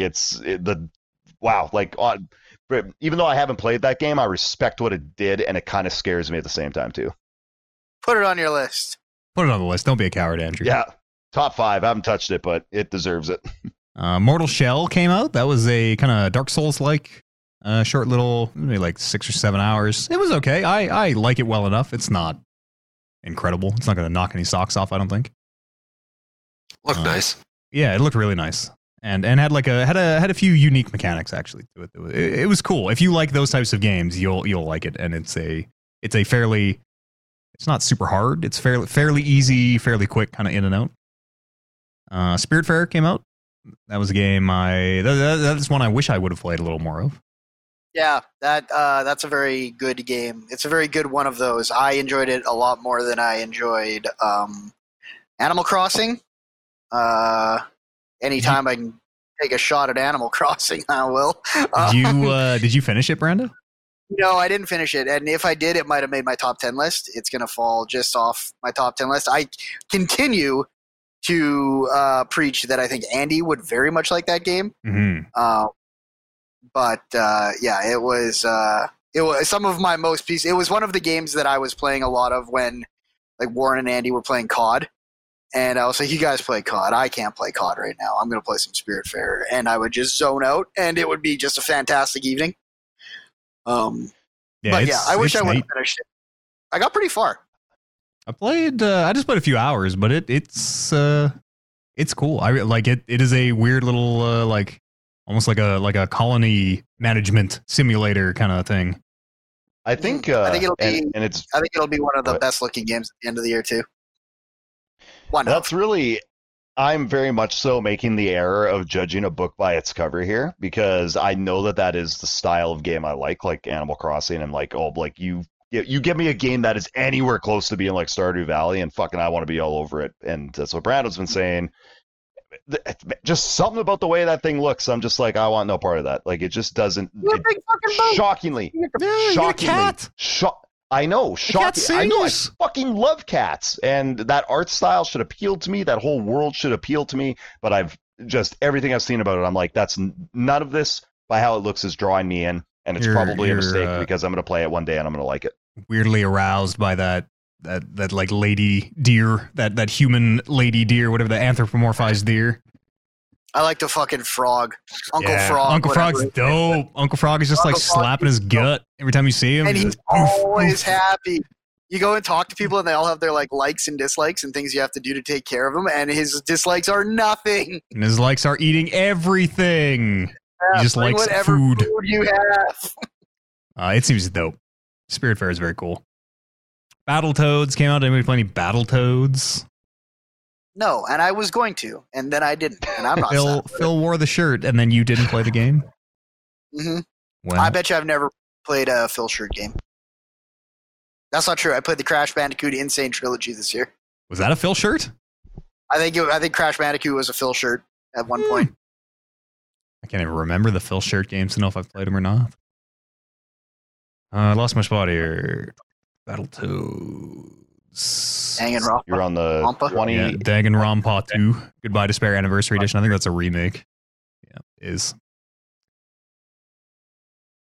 Ooh, Last Campfire. Didn't even play the Last Campfire? Nope. I don't know that I've heard. I've definitely heard of it. Now that I am looking at footage of it, I have not played it. From Hello Games. Surgeon Tell Me Why Simulator 2 came out. I don't think I must played that. Tell Me Why came out. That is not going to make my list. I think Tell Me Why, the farther I get from it, the more I don't think it's great. Yeah, it's not going to make my list either. And it was my least favorite of the three. Yeah. Andy? I was going to say, was that the follow up to what's that damn game called? Not follow up, but kind of the next game from that studio. Yeah, okay. Same studio, same kind of look, same kind of concept, but a different story. Go ahead. Oh, sorry, not Tell Me Why. Don't release another game too this year, which I don't know the name of. It just came out. Let me look it up real fast. Twin Mirror came out this year as well, and I haven't played any of it. It doesn't sound great. It doesn't sound like I need to play any of it, but to hear one Patrick Klepek talk about it, it sounds like they sort of use the same mechanic that Tell Me Why does. I'm not going to say what it is, Brando, but I know you played the sort of the way they do choice in Tell Me Why. Sure. If you know what I mean. Apparently they do that same thing in Twin Mirror, which I do not like at all. And if this is the new trope of how these games go, of I mean, I have to talk about it a little bit. You can say it, yeah. Yeah, they like, assuming I know what you're talking about. It's essentially like the idea of you kind of making certain choices, making the story canon based on your choices. Mm-hmm. So like you're never really wrong in your choices. You're just saying what happened and then that happened. Yeah, it's like the kids in the story remember an event from the past, and the brother's like, I remember it this way. And this is like, well, actually, I remember this totally different way. And then you, the player, just pick one. And whichever one you pick, they're just kind of like, I don't know. I guess that's how it must have been. And that just kind of becomes the canon for the story in a way that makes it feel like your choices have no weight, because your choices are, you're making them retroactively in a way that I did not get. Right. You can't make the wrong choice. You're more telling the story than you are reacting to it. Yeah. And yeah, tell me why it was not. It was fine. It wasn't anything special. I like the big puzzle in the treehouse, or I mean the loft. I thought that was a lot of fun. I like the voice performances. I like the actress who plays Allison, and also every other. She's in Persona. She's in everything. She's Jessie from Final Fantasy. She's everything. Bringing us into September. Before Shadow we Kings get to 3. September, Eats, yeah. I gotta pause you, man. Okay. You can't just utterly disrespect the absolute treasure that is Fast and Furious Crossroads. Grazing over that is just something I will not allow. Maybe Game of the Year. Come on. Did I see? That was very unmatched. Oh yeah, that was way up in the top of August. Yeah, August. Shit. Breezed right over it. Fast and Furious Crossroads came out. I was curious what the Metacritic on that is. It is. Anyways, let's go to September. It is truly incredible how bad that game is. Like, it's 35 on Metacritic. Yeah, it is a, like, in 2020, the fact that that game somehow came out, it is amazing. You should almost play it just to see how fucked up it is. It is crazy. It's like, from what I saw of it, I was like, didn't we stop making bad, like, movie video games a long time ago because they're bad? Like, how do we just put this out there? Like, what was the purpose of this? This makes the old bad movie games look good. Like, this thing is... Yeah, honestly, it does. It's just so ridiculous. Like, oh, my God. Anyways. Crusader Kings 3 came out very top of September. That'll be the across the internet. I'm sure that'll be on a lot of lists, but it's not really any of our wheelhouse, unfortunately. I played a little bit of it, and this is dumb of me to say. If I could get it, they're working on mods, right? If I can get a mod that puts it in a universe that I know, if I can put like Lord of the Rings, great. Game of Thrones, great. Because I can look at Game of Thrones and like, oh, okay, this person worships the Seven. This person's religion is the old god. I know what that means more than I fire Crusader Kings 3, and it's like, here's 80 different variations of Christianity, and they all interact with each other. Here's 80 different variations of Hinduism and all this stuff, and I'm like, Like, real life is too confusing and complicated for me in Crusader Kings. Yeah, dumb it down for me, please. Yes, put this in something I can understand. Yeah. Yes. Is Spellbreak out, or is that early access? Out on September the 3rd, Spellbreak came out. That's a battle royale about spellcasting. We played. That was fun. I played a bit of that. Yeah, it's neat. It's cool. There are just so many battle royales these days that you sort of got to pick your poisons. Yeah. It felt unique, though, in a very crowded space. Marvel's Avengers came out in September. Moving on. Will not be on my list. Tony Hawk's Pro Skater 1 and 2 came out in September. That may be on my list. Yes. That'll be on Cody's list. I bet. May is, or how strong the chance is by how loud I say May. Yeah, I know Warren's been playing a bunch on my list too. For sure. Yeah. That was a hell of a game. It's funny because the closest competition is a game that, funnily enough, just came out last year in RE2. But this is probably the best or second best remake of a game that I've ever played. Final Fantasy VII. Yeah, no. But Black Mesa. Sure. Maybe third best. It was like the way that they kind of brought it into 2020, but just like you could just instantly pick it up and be like, this feels exactly the same. This is the same game. I can instantly be good at this if I was good at the old version. And the soundtrack, my God, it is easy. It is my a very different thing, but it is my Outer Wilds of this year, where it's like I'll just drive around for 8 hours listening to the Tony Hawk soundtrack.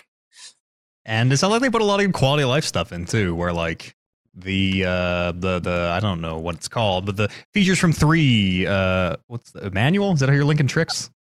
Yeah, they put manuals and reverts and everything in earlier than they were in the original game, so that you can do big combos, which kind of breaks. Like, don't go into this game saying like, oh, I know what my high score is and I'd like to beat it. Like, you will shatter your old high scores from those old video games, yeah, just because the mechanics allow you to combo better. I think you can turn that stuff. If you want to play just 1 and 2 like it was, I think you have the option to do that. That's so. In there, they put a really good, simple kind of progression. So you're always unlocking new boards and like a progression that Tony Hawk never had before, really. Like a profile level and stuff like that. It's just, and the multiplayer is really good. It's just kind of jump in, jump out. And when you do the multiplayer that we do, it just kind of keeps cycling through different random games. Like, who can get the highest combo in 2 minutes, and who can do the most the graffiti mode, for those who know what that is. But it's who can do the best tricks off the most different trick, like lips and rails, all that stuff. And it'll just keep cycling through. So you can just kind of hang out in there and talk to your friends and constantly be getting a new chance to win something. You never really fall behind, because within 2 minutes, you're all tied at 0 again. It's just a lot of fun. Yeah, that seems neat. I wish sorry, go ahead, Andy. I was going to say, just to kind of first off echo Brando's praise for the online. It is nice how quickly it moved, and one of the things I really liked about keeping it kind of flowing was whenever you do finish up like a graffiti round or something like that, it ends the round, but you just keep skating. So like it's like, hey, we're done, and then you just keep skating around, and then it pops up your scores and stuff, and then you just fucking let's go, let's get to the next thing. Like it just was kind of always bam, bam, bam, let's keep this thing rolling. And then also too, I think another thing that was really, other than the banging soundtrack, that really stood out for this game, with this game for me, especially playing it after the absolute dumpster fire that Avengers was, is it was just, there was something special about its simplicity. It was like, it went back to what it was, it made it better, but it was just simple. Like, it was just a simple, fun, really good game. It wasn't trying to win me over with a bunch of fireworks or anything like that and really jazz it up. It's just at its core, a tight and fun game to play. And I really, really appreciated that about it. Yeah. And it's also it really benefits from the new system's quick resume. Like, I've had the same run going in the warehouse for since I got my new Xbox, because every time people are deciding what game we're going to play, I just hit Tony Hawk and it boots me. I'm already in the warehouse and I'm just doing like free skating, and you just get little things in your head like, oh, I wonder if I could land this trick and this trick in one air. And you just like try that for a whole bunch of times until everyone figures out what you're actually going to play, and then you pop out of it and go play what you're really playing. Yeah, that's cool. Star Renegades came out this year. That's a kind of tactics space kind of. It's a tactics game with a timeline. You're trying to like knock people off the timeline so they skip their turn. One of those. It's kind of like a roguelike RPG. Yeah, turn-based game. Yeah, yeah. It was super not for me. I wasn't crazy about it, but Kyle seemed to like it. Yeah, I sunk some hours into it. It's nice if you like those old school RPGs. Yeah.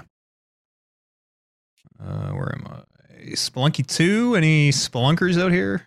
It's not really our bag. Yeah. Hades came out in September. Hey. This might be on my list. Yeah, this will probably be on a lot of lists, I would guess, for us as a podcast this year. Man, what? Yep. I mean, we've talked so much about it over the year. I don't know if we really need to say too much more, other than expect to see it probably in every category. Yeah, yeah. The one thing I will say. Oh, sorry. Oh no, I was just saying, buy it, play it. Okay, yeah, buy it, play it. The one thing I was going to say was, there's always a game that I go into, like, I pick up that I just get a feeling about, where because Brandon will tell me there's 100 fucking games I gotta play, right? He's like, you gotta play this, Andy, you're gonna love this game, blah blah blah. And then when he was bringing that one up, there's just something about it, I was just like, it's like, you gotta play Hades. I was like, Hades. I was just like, I fucking hit him with just somewhere.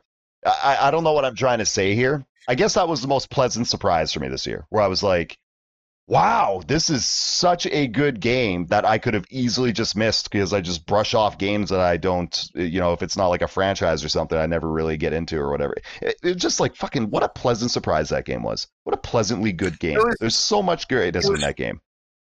It was funny because while I was playing Hades, Andy was getting into Blood... Dead Cells. And... he was enjoying it, and I'm like, yeah, Andy, Dead Cells is a fucking fantastic game. You should be playing Hades right now. Yeah. It's 2020, and there is a Dead Cells-like that is probably better in almost every way. You should get on this ship. Go back to Dead Cells after. Yeah, I won't even go back to it because I got my fill. Like, fuck, what a great game. Just not, and you know, that game took everything that, like, Dead Cells did well and just amplified it, like adding a story that made sense for a game like that and having great voice acting involved. Oh, I mean, like you said, Matt, we don't need to go over it because we've gone over it a lot, but what a fucking great game. What a pleasant game to have played this year. Yeah, just top to bottom, it is incredible. Cross-save between... You mean bottom to top? Cross-save between Switch and PC, I think, just came out, too, maybe. Oh, that's no really one cares. Cool. Talk about Battlegrounds. WWE 2K Battlegrounds, Brandon? Yes. That's a bad video game. We don't need to talk about that. That game is better than 2K20 was somehow, but still fucking sucks. The game, I swear that game, when I played it, was fundamentally broken. Had a just, like, a not even a bug. Like, the combat was designed such... that, like, if you knocked a dude down with one move, he could never get up. You could just keep knocking his ass down over and over and over. A true infinite, it felt like. And also, like, the art design makes me uncomfortable. And ugh. I hated that thing since the second I looked at it. And then every now and then, someone would walk up to me and be like, "Well, you know, this might be just what this whole thing needs. It's just a new coat of paint." And I'm just like, "This is bad. This is bad." This could have been the game of the year, and I wouldn't buy it. Yeah, it's the weirdly, like, sexualized chibi. I'm not. No, thank you. It was really weird looking, and it's not fun. It's not good. I like that you could F5 people or FU people into, like, a gator pit. Sorry, sure. AA. I think that's what they call it now. Yeah, AA. Whew. The attitude adjustment. Yeah. Right into the gator pit. That's a murder, but. Yeah, usually not allowed in wrestling, but all these Mafia definitive editions came out. Did anybody look at those at all this year? No. All right. Genshin Impact came out. I don't know if we'll have too much to report on that.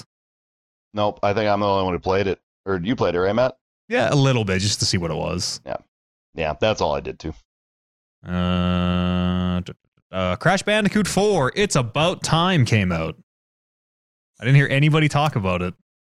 No, I was going to play this, and then I realized it was $80. Ooh. So then I was going to wait, and that's why I ended up getting the Insane Trilogy, which then retroactively made me realize that for any price, maybe I didn't need to play Crash 4. Yeah. It reviewed pretty well. Is reviewing fairly well. Like you, I don't know if I need to Crash. Yeah, I don't. Yeah. I don't think I do either. Star Wars Squadrons came out. Oh, sorry, Andy. Sorry, I was gonna say, when are we pulling the trigger on the racing? CTR? What's going on with? Yeah, I remember we talked about that one time, and then we kind of just forgot about it. I want that on my Xbox. I feel like what? Ship sailed, Andy. Is it? Okay, never mind. Continue on. Tell me about this game called Star Wars Squadrons is a very nice rendered cockpit. The spaceships look real nice. They sound real good. Yeah, I spent under 10 also because my trial was 10 hours. It's fine. It's totally competent, but it's, I don't know. It wasn't. We were bad at it, I think, which had a lot to do with it. Yeah. We didn't know what the fuck we were doing, and we just kept getting roasted. I didn't play a ton of the story mode, but what I saw from that, the first mission turned me off. It's so hard in a way that the first time you play Imperials, they have to do the because you can't just be the Empire, I guess, right? Because the Empire is fascist. They have to do the I'm joining the rebels, and you're the good Imperials in a way that I'm just like, fucking come on. Ugh, so spoilers for Squadrons. Someone flips at the end of that first mission because of course they fucking do. It's ugh. It does happen a lot. There's ick for trope, which this is. But super trope. Bigger ick for thinking I'm going to care about being the Empire when they're a bunch of fucking fascists. That's right. Yes. They made the right call. It's just maybe we just don't ever play in the TIE Fighter. Also, it made me realize that a TIE Fighter sounds weird because every time you hear a TIE Fighter, it's like, wow, it's like flying past you. But now you hear the TIE Fighter sound when you're in it and it's constant. It's just like, wow. You're like, man, TIE Fighters sound fucking weird when you're in them. I love that. I think it sounds cool. Yeah, they sound like they're always getting faster in a way where you're like, when you're like, when did this reset back to regular pitch? I couldn't imagine actually sitting in the cockpit of that thing. Fucking one little tiny viewport in the front. They do that. They do a really good job of when you're in the X-wing, you're like, damn, I can see it all. And then when you're in the TIE Fighter, you're like, I can't see fucking shit. Yeah like the Empire, like before went the way it did. Sorry, what was that, Brando? I was just saying that seems like maybe that is why the war went the way that it did. Yeah, is the fact that the TIE Fighter pilots could not see shit. Oh, and the X-Wing pilots could see so well that they could fucking do a trench run and shoot a fucking missile into a vent. It is mass-produced, right? For the same reason they don't have shields, is because it's easier to just make more of them. Yeah, Empire was all about numbers. Glass is expensive. It's the most expensive resource. Put more fucking hull and less glass on our TIE Fighters. Yeah, when we're like recycling all the space junk, it's hard to get glass. These ships are metal. Well, I probably feel like too, if you're designing a ship that doesn't have shields, you probably want a lot of metal on it. I feel like that's the thing you want to have a piss ton of. It's probably like every year that goes by, the port that you can see out of gets smaller and smaller, and all the pilots are complaining. There's these posts. It's like the Cadbury egg, where there's these posts are like, did it get smaller? You tell me. People are like leaning up, putting their nose right against the glass and trying to look over the top of the hull. Torchlight 3 came out this year. It sounds like it didn't do tremendously. What is Cloudpunk? Oh, Cloudpunk is I've already seen this higher on the list. So this might be a 2020 release, but it is not a October 2020 release. It's April 23rd. I've heard of it. I don't actually know too much about what it is, though. Player takes control of Rania, a new delivery driver for the illegal company Cloudpunk. Player has to maneuver a Hova, a flying car, through a cyberpunk city, collecting delivering packages as well as passengers. Maybe I don't know what this is. That's okay. Looked unique. Kind of had like a pixelated, blocky art style. Punky. It's very neon. Very, very blue and purple. Very trying to capture some of that cyberpunk pre-release hype. Chell 21 came out this year. I know Warren plays a ton of it. Chell. Yeah. No, I cannot speak to it. I haven't even done the trial. Is it on EA Game Pass, or do you have to buy that first and wait? You have to buy it. It'll probably go on EA Game Pass, but brand new games don't usually go right on the pass. They usually come with a little short trial and then eventually make their way to the pass like the next year or something. Y'all play that Cobra Kai game? Sorry, Andy. I was going to say, when it comes to sports games that come out every fucking year, we should maybe just not buy them so they just all eventually start going to Game Pass right away. Like, why the fuck am I buying a new sports game? Let me tell you about the fucking battle we've had with wrestling games, Andrew. If we couldn't do it with wrestling games, which have been fucking shit for so many years, no way we're going to do it with these semi-functional sports games. No way. Oh, man, I can't wait for FIFA 22. Oh! Fuck off. Just fucking don't buy it so they just give it to us. Fuck. So that's how that works. If none of us buy it, everything will be free. That's how we defeat capitalism. Yeah. Cobra Kai came on. Anyway, you guys like the show Cobra Kai? I asked Brando the other day because he's watching it, and it looked like something I might get into. And what'd you tell me? I was like, should I watch that? What'd you say to me? It's not very good, or well, I can't remember the wording. Yeah, I didn't want to sell it as a good show. It was a show I was very much having fun watching, but it is definitely one of those shows where we'll call it garbage TV, where a lot of the comedy feels like I'm laughing, and I'm like, am I laughing because that was well written, or am I laughing because that was poorly written? It seems like one. It's an easy watch. It's like I love sitting down at the end of the day and throwing on some Cobra Kai. New season 3 just came out. I'm already 4 episodes in. Things escalated on a level that I did not expect at the end of season 2. So now I think it's trying to regain its footing and become a show about regular karate again, and not about fucking near murder and putting people in comas. But oh, good. No.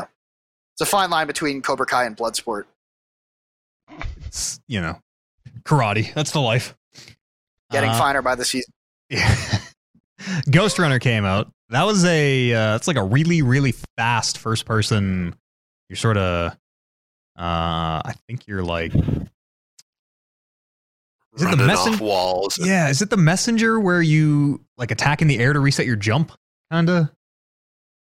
You have to attack a crystal here. Oh yeah, the jump. In Ghost Runner, I think you're much more bouncing off walls, bouncing off people, and it's very much like, from what I've seen of it, you're trying to kind of like find the path through the level, and then you're dying, quick resetting, and going through it again. This is gonna win my award for the game that I most wish I played that I didn't. Yeah, I might. Apparently, it's on Xbox. Maybe see if I can play a little bit of it here before the show. It looks really cool. It looks really, really fast in a way that I'm like, this is too fast for me. I'm an old man. Slow it down. Watch Dogs Legion came out. Did any of us play Watch Dogs Legion? Okay. No. I liked the footage I saw. My reaction to it was, this looks super neat. And then I think after watching that, I didn't even hear anything else about it. Like, how did that even review? Was it any good? It reviewed okay. Ubisoft was really mired in their sexual abuse allegations, which have not been resolved, for the record. So everybody just kind of came out and was forgotten about. Yeah. I mean, that's the sad truth about sexual assault allegations, is they're almost never resolved. It's true, but these were like, this was like Ubisoft being like, we didn't bring them up at our press conference because of time constraints, and we're going to put them in the show, and then they didn't put them in the show. Actually, they did, like literally 2 weeks ago. They eventually did put them in there, but they were being real fuckers. They had a bunch of terrible shit going on. Eve would come out and just be like, I'm so disappointed. Everyone let me down so much. And at the same time, Eve is literally telling people like, hey, we're investigating you. You better get the fuck out. And like letting Michelle Ancel and all of them retire, even though he's publicly is like, he will not be able to retire during the investigation. Fuck that. Fuck Ubisoft, top to fucking bottom. Yeah. Dark Pictures Anthology, Little Hope came out. I think it's bad. Having played Little Hope, I think it fucking sucks. I didn't like the first one. I like the first one a lot more than this one. This one I thought was like actively bad. The reveal for the story I think is really stupid. It makes no sense. Super poorly written. I don't. The young angsty teens are fun, I guess. Always are. Yeah. Getting into November here. None of us played Dirt 5, I don't think. Not a lot of racers here in the old Talking Reckless podcast. Oh, like to take it slow. That's right. Chill out. Assassin's Creed Valhalla came out. Is anybody playing that Ubisoft game? No. I like that as a podcast, we have all. It just sort of, I mean, as apathetic individuals, we have all not bought these Ubisoft games. Ubisoft has two problems: sexual assault that is keeping Matt from playing all of its games, and also the fact that they keep releasing games from the same franchises every year, which is also keeping people on this podcast from playing those games. And the audio in Assassin's Creed Valhalla somehow came out at 2400 kilohertz instead of the standard 441 or 48. So it sounds like fucking shit in a way that I'm hearing through the chat is still not fixed. Why would they do that? I have no idea. It is the most. Andy is right to be shocked, because if you know the most basic audio shit, just literally day one, how to save a fucking audio file. Here you go. Yeah, what are you doing? Ubisoft could have went plucked a student out of the radio program from semester one at NAIT. Well, I mean, there was some in our class that actually wouldn't be able to pull it out. Semester three, they could have plucked someone and said, okay, we just need you to create an audio file that is to market standard and have it ready to go so we can do the audio for this video game. And they would have been able to do it. Why the fuck would you not do? Why? What? Did they ever say like why that happened? Is they didn't want to have to buy a triple layer disc, so they were looking to save disk space. But if you are looking to save space, there are ways to do that people don't notice. There are ways to I think like subtly turn down some visuals here and there. Maybe have some lower resolution textures than there is to have all the sound be like it sounds. It literally AM radio is what 2400 kilohertz sounds like. AM radio is a little bit higher actually. It's fucking ridiculous. I know, it's crazy. You have all these people that are putting in effort to make a game look good and have these graphics that are like up to the standard that is what consoles are at and what we expect from our stuff, to then have just the fucking audio people fuck the whole thing up because they didn't want to, because they wanted to. It's so fucked. That's so fucked. It makes no sense. It's like if it's like if the Xbox came out and they forgot to put an HDMI port on it. Like it is just a fundamental basic. Like it makes no sense, and people should be maybe more upset about this. Seems like a last minute call. It seems like it probably would have been like a last minute corporate call. They're like, okay, well, our game is this size, and the discs we all manufactured to order are this size. Okay, what's the quickest solution here? I don't know if I buy it. They probably just had a guy on the export in front of the export, being like, "Yo, boss, if I click this button." It gets way lower. The export's way lower, way less. Yeah, it doesn't. I don't know why wouldn't we do it? I don't know if I buy the space saving thing either, because audio is not a ton of space. Compressed audio, you're not going to save a ton of data. Like I say, there are way bigger. You could save space much more efficiently, I think, than cutting your fucking sound in half. That's like brutal. Oh, sorry. I was going to say, that's like if I want to... Oh, here we go. So, Brando, you go. Good for Avengers being so bad that we didn't talk about how bad it was, because, boy, are these other bad games getting raked over the coals. Yeah. I think that Avengers got enough of the spotlight. Yeah, I got nothing to say about Avengers. Yeah, fuck. They can fuck off. Yeah. Destiny 2. Beyond Light came out. You want to talk about a game that runs well? Yeah, shit. Well, actually, Avengers on the new Xbox runs very, very well. Actually, like shockingly well. Yeah, it looks really good. Oh. It looks like it always should have looked. Destiny 2 Beyond Light came out. Might be on some lists. I don't know if it's. It'll be on my list. It's the most well-made game, but for the same reason that Destiny always pops up on our lists when there's Destiny out, we played a lot of it. Yeah, you go, Andy. I was going to say, I've just, when it comes to Destiny, because I always think about that as well, too, where I'm like, man, like, I feel like there's better games out there, but, and I don't want to just pick Destiny because I play a lot of it. And like, it's that one game where I feel like I always have to come or give myself an answer as to why I'm throwing it on that list. And this year, I just decided I'm not going to go through that thought process because I've genuinely just had fun with my time with that game, and I've decided that's good enough. There's one thing I've learned from 2020.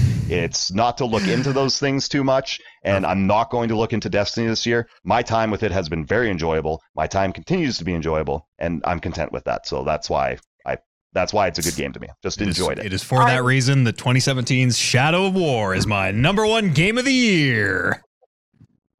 I'm Destiny for me, which as of now is not on my list, is kind of a thought experiment in what where do you draw the line between Beyond Light and just Destiny 2? Yeah. How much did I like Destiny 2 Beyond Light more than it was just a reason to go play Destiny again?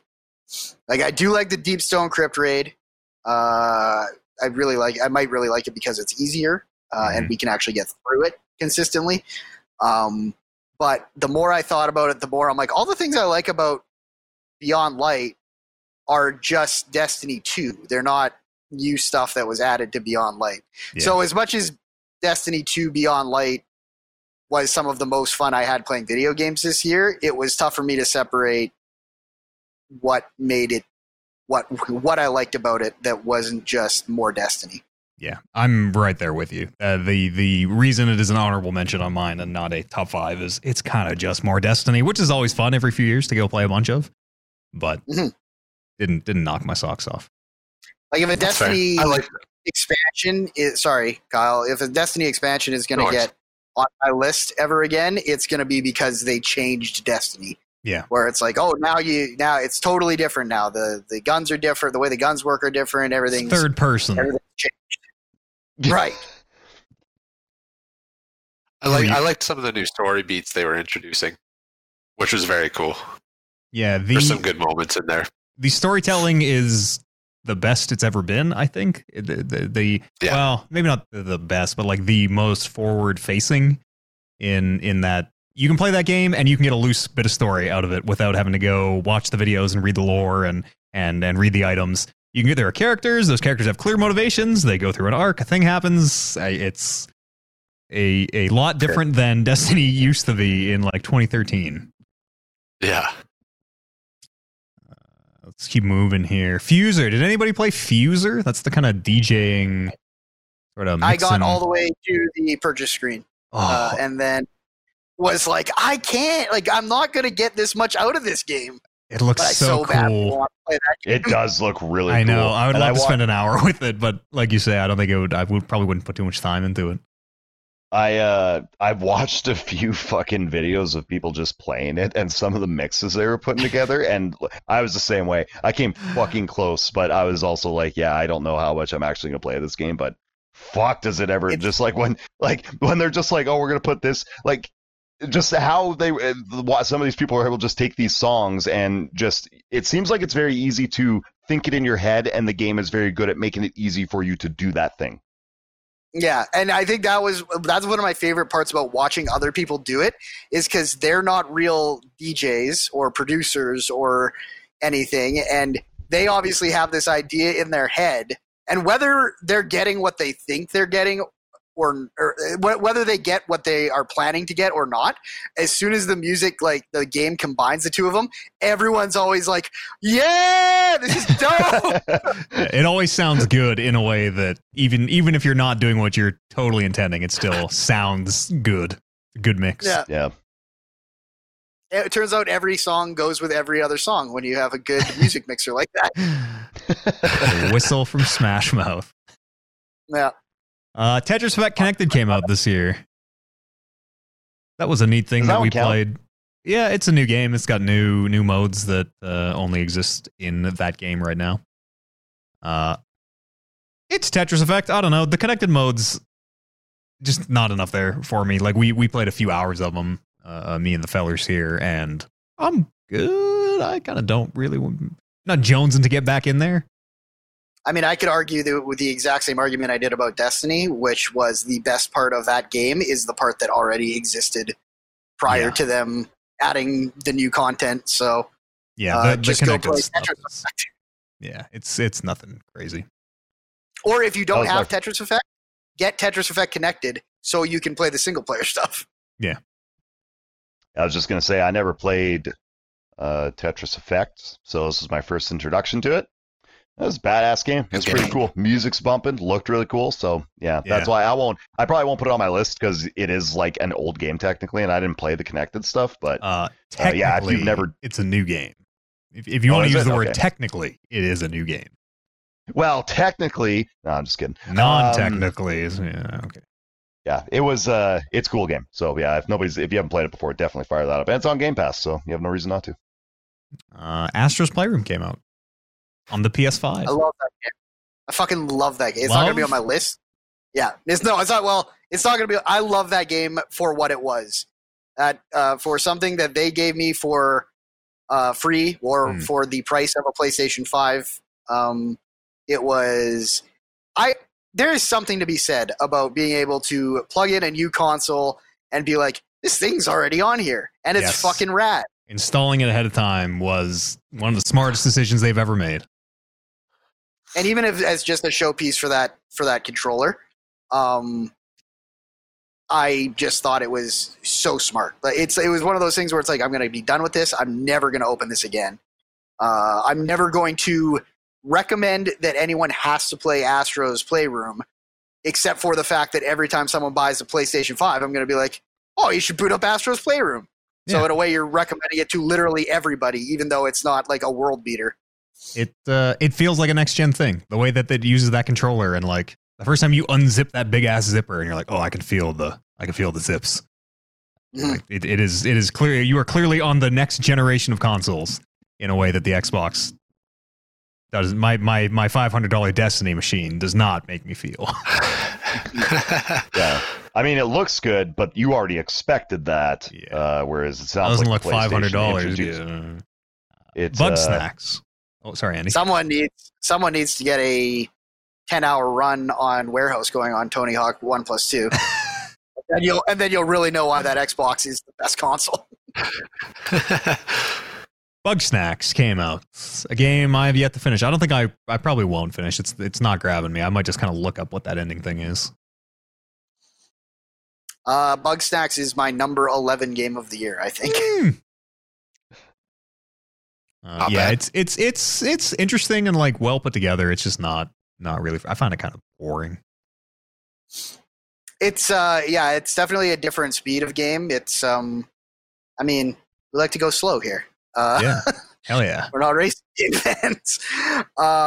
It was very much a I could not wait to flop down at the end of a long day and just fucking poke around that world and catch some fucking strawberries and see what these jokers are up to. Yeah, the characters are great. I think I have 3 characters from that game on my character of the year list. So none of those 3 are probably going to go anywhere because there's not going to get the support. But Wampus is I can play on Wampus. Yeah, I really like when he says, "I'm going to do violence to you." Oh shit! It's so good. I'm gonna do violence to you. It's so good. There's a moment of the year candidate for sure in that ending. I almost think maybe at this point for you, Eads, it might not. It's probably been built up so much from all the different places you hear it that it might actually land under your expectations. I sort of think I might know what it is, even maybe. Yeah, well, I'll probably look it up at some point. Knowing you, you're probably poking around the right areas of your brain for it. So. Oh, yeah, okay. The Fly is a real gross movie. Mm-hmm. I've seen it. I know how this goes. What else? Miles Morales came... Oh, sorry. I think I'm jumping ahead here. I am. Demon Souls came out. It's a really nice-looking version of Demon Souls. It's a really, really nice-looking version of Demon Souls. I don't know if it'll make. I don't know if it'll make my list. I don't know. I don't know. I'm still working through it, but it looks very nice. Demon Souls kind of the game design has come a long way since that game came out. I'll say. Yeah. Godfall. None of us touched. Fuck. What a weird game. That game's just gonna get left behind in the ether. It's not too late. I don't think we played any of the Sackboy Big Adventure. I don't think any of us touched. No, I wanted to, but again, they like some of these video games are just like $20 to $30 more than they should be. Yeah. Is that a full price? Is Sackboy Big Adventure a full price release? I don't think it's a full price. Like I think it's probably $70 Canadian. Like I think it's that next tier down from full price, but it might be full price. I remember looking at it and being like, no, not a chance. Put it on PlayStation Plus. It's full price. $79.99. Good for me. Not buying that. You know what wasn't full price? What? What wasn't full price? Miles Morales. Wasn't it? No. Miles Morales is a game that's on my list. Miles Morales is also a game that may be on my list. Yeah. I like it more than I liked the first Spider-Man. I think it is so fucking good. I think it is so good. Yeah. It is. It's the combat is better by way of the combat, I think, being easier, honestly. Mm-hmm. Like, I think it is very much the original, and by original I mean most recent Spider-Man combat. But then they're like, we're also going to give you 4 abilities that just, like, get you out of any problem you're currently having. Yeah. What if every ability was kind of the, like, web blast thing? Exactly. So there's a part of that where I maybe found the combat not as rewarding, but maybe more satisfying, because I'm like, oh, I'm a fucking superhero. I'm not barely surviving these 1-on-20 fights. I am just mowing people down with these abilities. And seeing it move at 60 frames a second, you're like, damn, Spider-Man is fast. Like, it playing the last Spider-Man on PS4 and this one on PS5, it is whew, big difference. Yep. Probably my favorite final boss fight of the year. Does the no load time thing where you're just in a building and then you shoot bar out the window and out. The soundtrack is so good. Great showpiece for the PlayStation 5. Yeah. It'll definitely be on my list somewhere. Call of Duty Black Ops Cold War. I was pretty hot on this before it came out, and then it came out, and I sort of forgot about it. Yeah, we need Warren here to talk about it. He strongly recommends it, and he really wants me to get it, and I will. I just don't have the money for it right now, but yeah apparently more COD. That's good. It sounds like. It had some, like, where the last Modern Warfare kind of put a fresh paint a coat of paint on everything. It sounds like this kind of regresses some things in a way where, like, I'm trying to remember specific criticisms. I'm just sort of repeating information secondhand, but, like, it's like the dive or so. Like, you're still having to guess, like, is this dolphin diving in this one or not? And, like, I'm trying to find a general review here for it. I'm just curious how it reviewed. It's doing okay. I don't know. Sitting right around 80. Yeah, Call of Duty's never do terrible. Yeah. This one didn't demand I buy it in a way that last one did. No. Like, I could not look away from that last one. I was like, oh yeah, I got to have this. This one is, I really want to play the campaign and might on Warren's Xbox.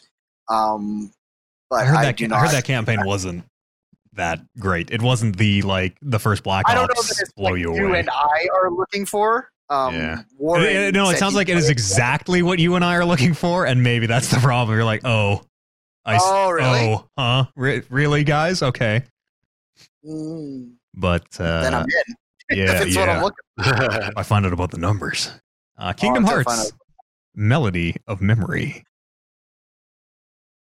I didn't play it. Everyone, give me kudos. It's not too late to potentially get a Kingdom Hearts game on the Game of the Year list this year. No, you guys shunned Kingdom Hearts 3, and I vowed never again. Good. Until Kingdom Hearts 4, obviously. Andrew, buckle up, because Bubble Bobble for Friends, The Baron is Back, came out this year. The second Bubble Bobble game to release this year, apparently. Let's see here. Notice my hands are up in the air, which means you're praising the sun. Exactly. We just talked about it up top. Hands in the air, like I don't care. That was the joke. We don't really do those here. Andy, we like to go slow here. Yeah. On the Talking Reckless Podcast. He's turned his camera off again. It's funny when he does it on Xbox, but now that he's gonna have to, like, reconnect to this call live, we'll see how funny it is. You fools! I've been here the whole time. Flummoxed again.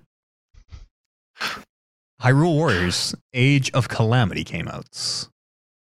I really wanted to get that. I kind of do too. And that's the game this year that Brando I don't want to say logic, but Brando's outlook towards some games of it was just too expensive. Like, that is a game I don't want to pay the full price for. But I think that that style of game in that setting, like before, like during the war of that whole Zelda universe and where Breath of the Wild took place, I think that's fantastic. I thought that that was perfect for that. Yeah, it seems play those champions. It seems better than the first Hyrule Warriors. Yeah, I'll say.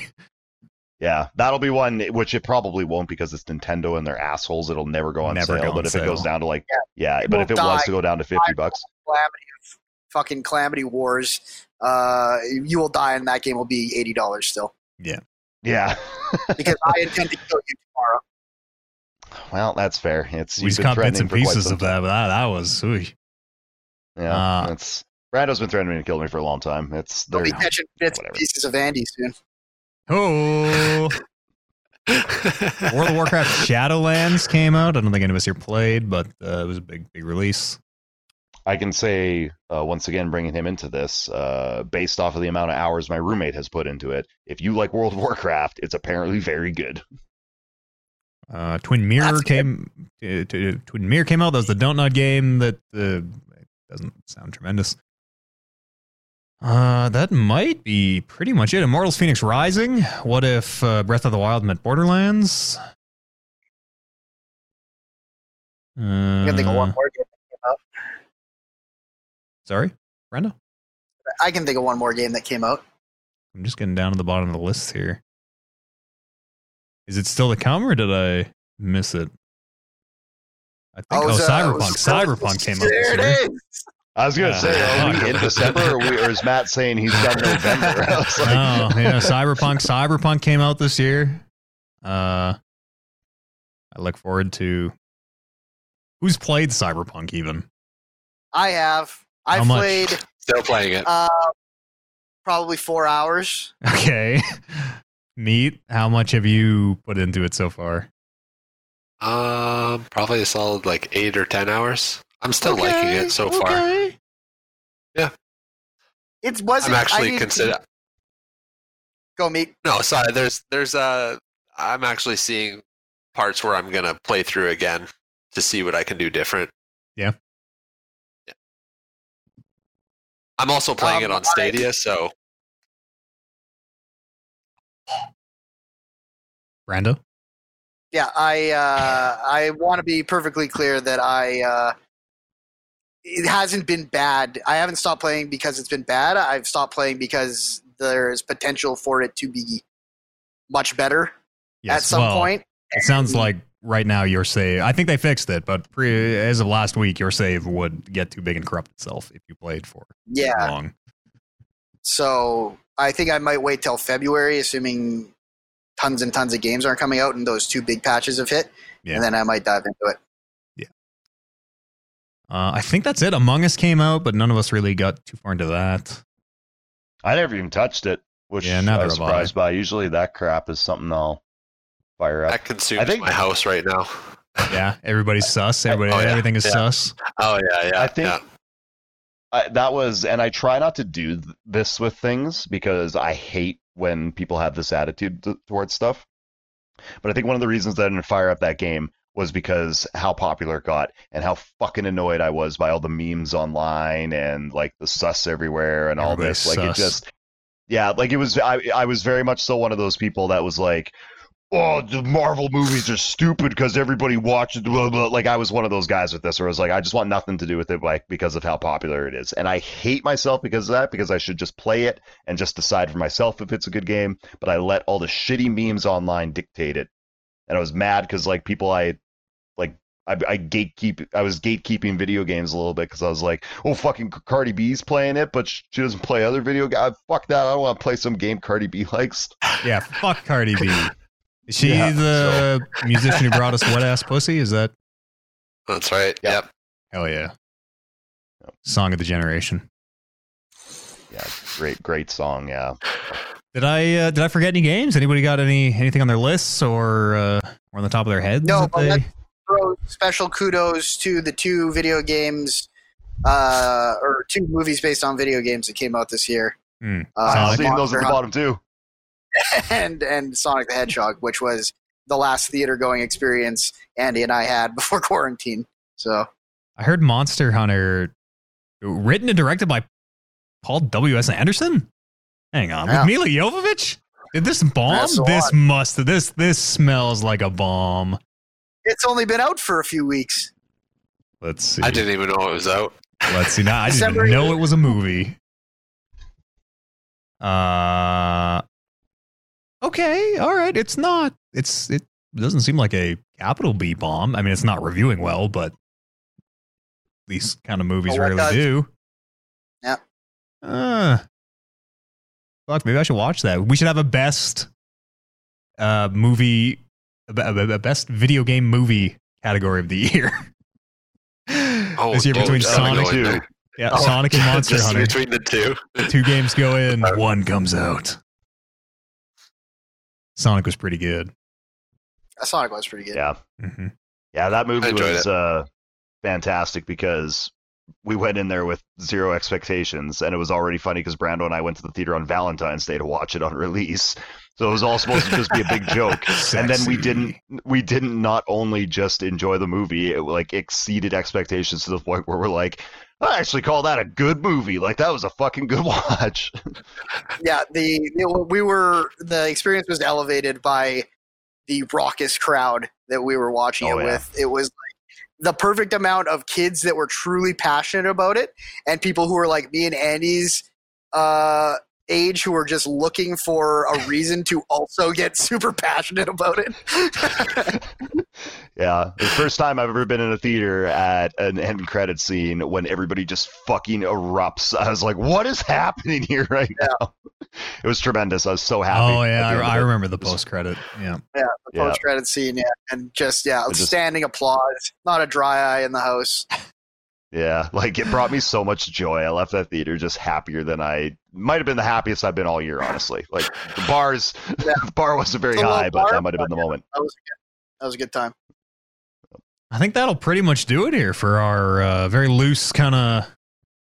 We intentionally did not say what is on our list and what order our lists are going to be and everything to preserve a bit of the mystery for the Game of the Year Rumble, the Game of the Year Battle, which will come when it's safe for us to get back into the studio. Call to Sea. Yeah, I see Damon in the chat says Call to Sea. I got it downloaded. I'm going to play it, and we'll see what's up. Oh, me too. Sorry, I've played the first two chapters of that. He's good? I think I should play it for Game of the Year purposes? I don't know that I can make that call yet. It does seem good. Yeah. I heard it's only like 6 hours or so as well. And it seems like a game that is going to hang on its story, and I don't. Like, the story just hasn't unfurled itself to me yet. Yeah, still getting them rolling. The puzzles are like a good difficulty. Like, make me think about it, but never get stuck on it. There's apparently someone in chat, maybe the same person yesterday was thought, there's one puzzle that is apparently, I'll just let you play it. We'll just see if we all have the same experience. I look forward to it. Well, is it hard? Is that what the word is? It's like, hard is the right. It's like you have to look up the solution. It's fucked. Like you can't figure it out in a way. Allegedly, I haven't seen it. I've only heard the secondhand anecdotes. So is it in the first two chapters? I don't believe so. Okay. I was gonna say because if it was, I saw. Well, Andy Captain, thank you very much for joining us here throughout the year 2020. I guess right now it's 2021, but. Thanks very much for, making the best of a bad year. Hey, man, I am going into this next year with positivity, and it's not going to be about trying to make other people better. It's going to be about being better myself. Hell yes. Kyle B, thanks very much for joining us. Brand new to the Talking Reckless podcast this year. Thanks for having me. It's been great. Yeah, I really appreciate you coming on board here and filling in some of these shows. And Brandon Lynch, who is here almost each and every week. Yeah, I'm doing the opposite of Andy. I'm going to try and elevate other people. That's right. I want to attain perfection myself several years ago. I didn't want to say anything, but Andy's like, I'm not helping my friends. Fuck them. I'm number one. I'm like, yeah, cool. I'm going to try to help my friends. I didn't mean it that way. I meant that. I didn't mean exactly how I said it, but you know. Well, no, that's no. No, I have to justify it now because that is not in any way whatsoever what I was trying to say. What I mean is that, you know, when you see some of the actions that others are taking towards some of the world events that are going on right now, like say people not wearing masks and things like that, instead of stressing myself out over the fact that they're not listening and they're being dipshits, I'm just going to accept the fact that they're always going to probably be dipshits, and I'm going to lead by example by doing the right things and hope that that bounces up. What's the word I'm looking for? That like chains to other people. Yeah, and trickles down. I know what you mean. Yeah, you feel what I'm saying. Those people. That's what I meant by that. I appreciate what you're doing. Yeah. Well, they won't, but that's why it stresses me out and makes my life more miserable because I'm so concerned by the fact that they don't give a fuck. So instead, I'm just going to worry about what I'm doing. And if I'm doing what I believe to be a more positive thing in the world, then that's what I'm going to get my satisfaction from. That's going to bring me a little bit of peace this year. Yeah. To sum it all up, 2020 completely killed your faith in humanity like the rest of ours. And yeah, it truly did. So I'm just going to look for the good people and I'm going to surround myself with good people. That's right. For everybody stuck with us listening, I know it's been pretty stop and start with some things. Thanks so much for sticking with us, especially over on the Patreon, patreon.com/Talking Reckless Podcast. Very much appreciate the support, keeping us going through this pandemic. Go and check it out if you haven't already. It's anime podcast. We're watching Attack on Titan right now. We've watched Mob Psycho 100. What else did we watch? Symphogear. And we're moving through hundreds of hours of podcasts and video content up there for you.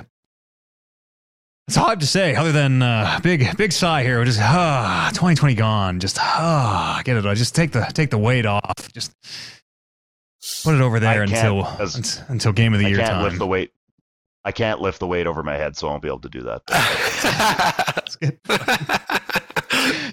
It's one of my favorite parts about the more traditional year-end show.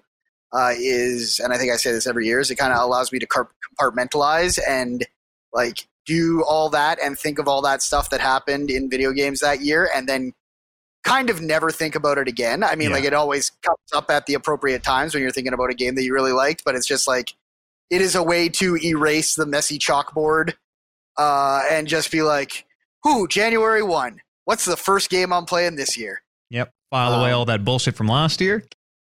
And let's go. Get it out of there. Yep. Yeah. Start a new notes app for 2021. That's right. Oh shit, I should start a new game of the year document right now. I'll do that before I forget. This year we were better. We got it like out there like 4 months in. Yeah. As opposed to our usual November. And this year we can get it even earlier. That's right. And we will be having a traditional style, all of us in the studio deciding on as a podcast, a game of the year, our various categories, all that stuff. We will be doing it again, once it's safe, so who knows? February, March, maybe we're going to schedule that so quick after we're allowed to be back. That I can almost guarantee you I'll be the drunkest I've ever been. Oh, you heard it here first. Thanks again to everybody who has appeared on this podcast, the folks who aren't here with us, Kevin and Oliver, Warren. I don't want to forget anybody, but I am. All the D&D people. Am I forgetting like a main? Who else shows up on the video game podcast? I'm totally forgetting somebody. I feel so bad. Hang on, let me open up my Slack. Did you say Oliver? I did, yeah. Oliver, yep. Kevin, Warren, Ando, Randy, Oliver, Warren, Kev. Kyle, OJ. That's Oliver. I guess that is everybody. And me. Yeah. Oh, okay. Well, thanks very much, everybody. You did. And to everyone at home, to everyone who makes this show happen, to everyone who keeps it on the air, thank you very much. This is why I got out of bed in the morning, so thanks for giving me that. We'll see you here next week. It'll be the next episode of the Talking Reckless Podcast. We'll see you then.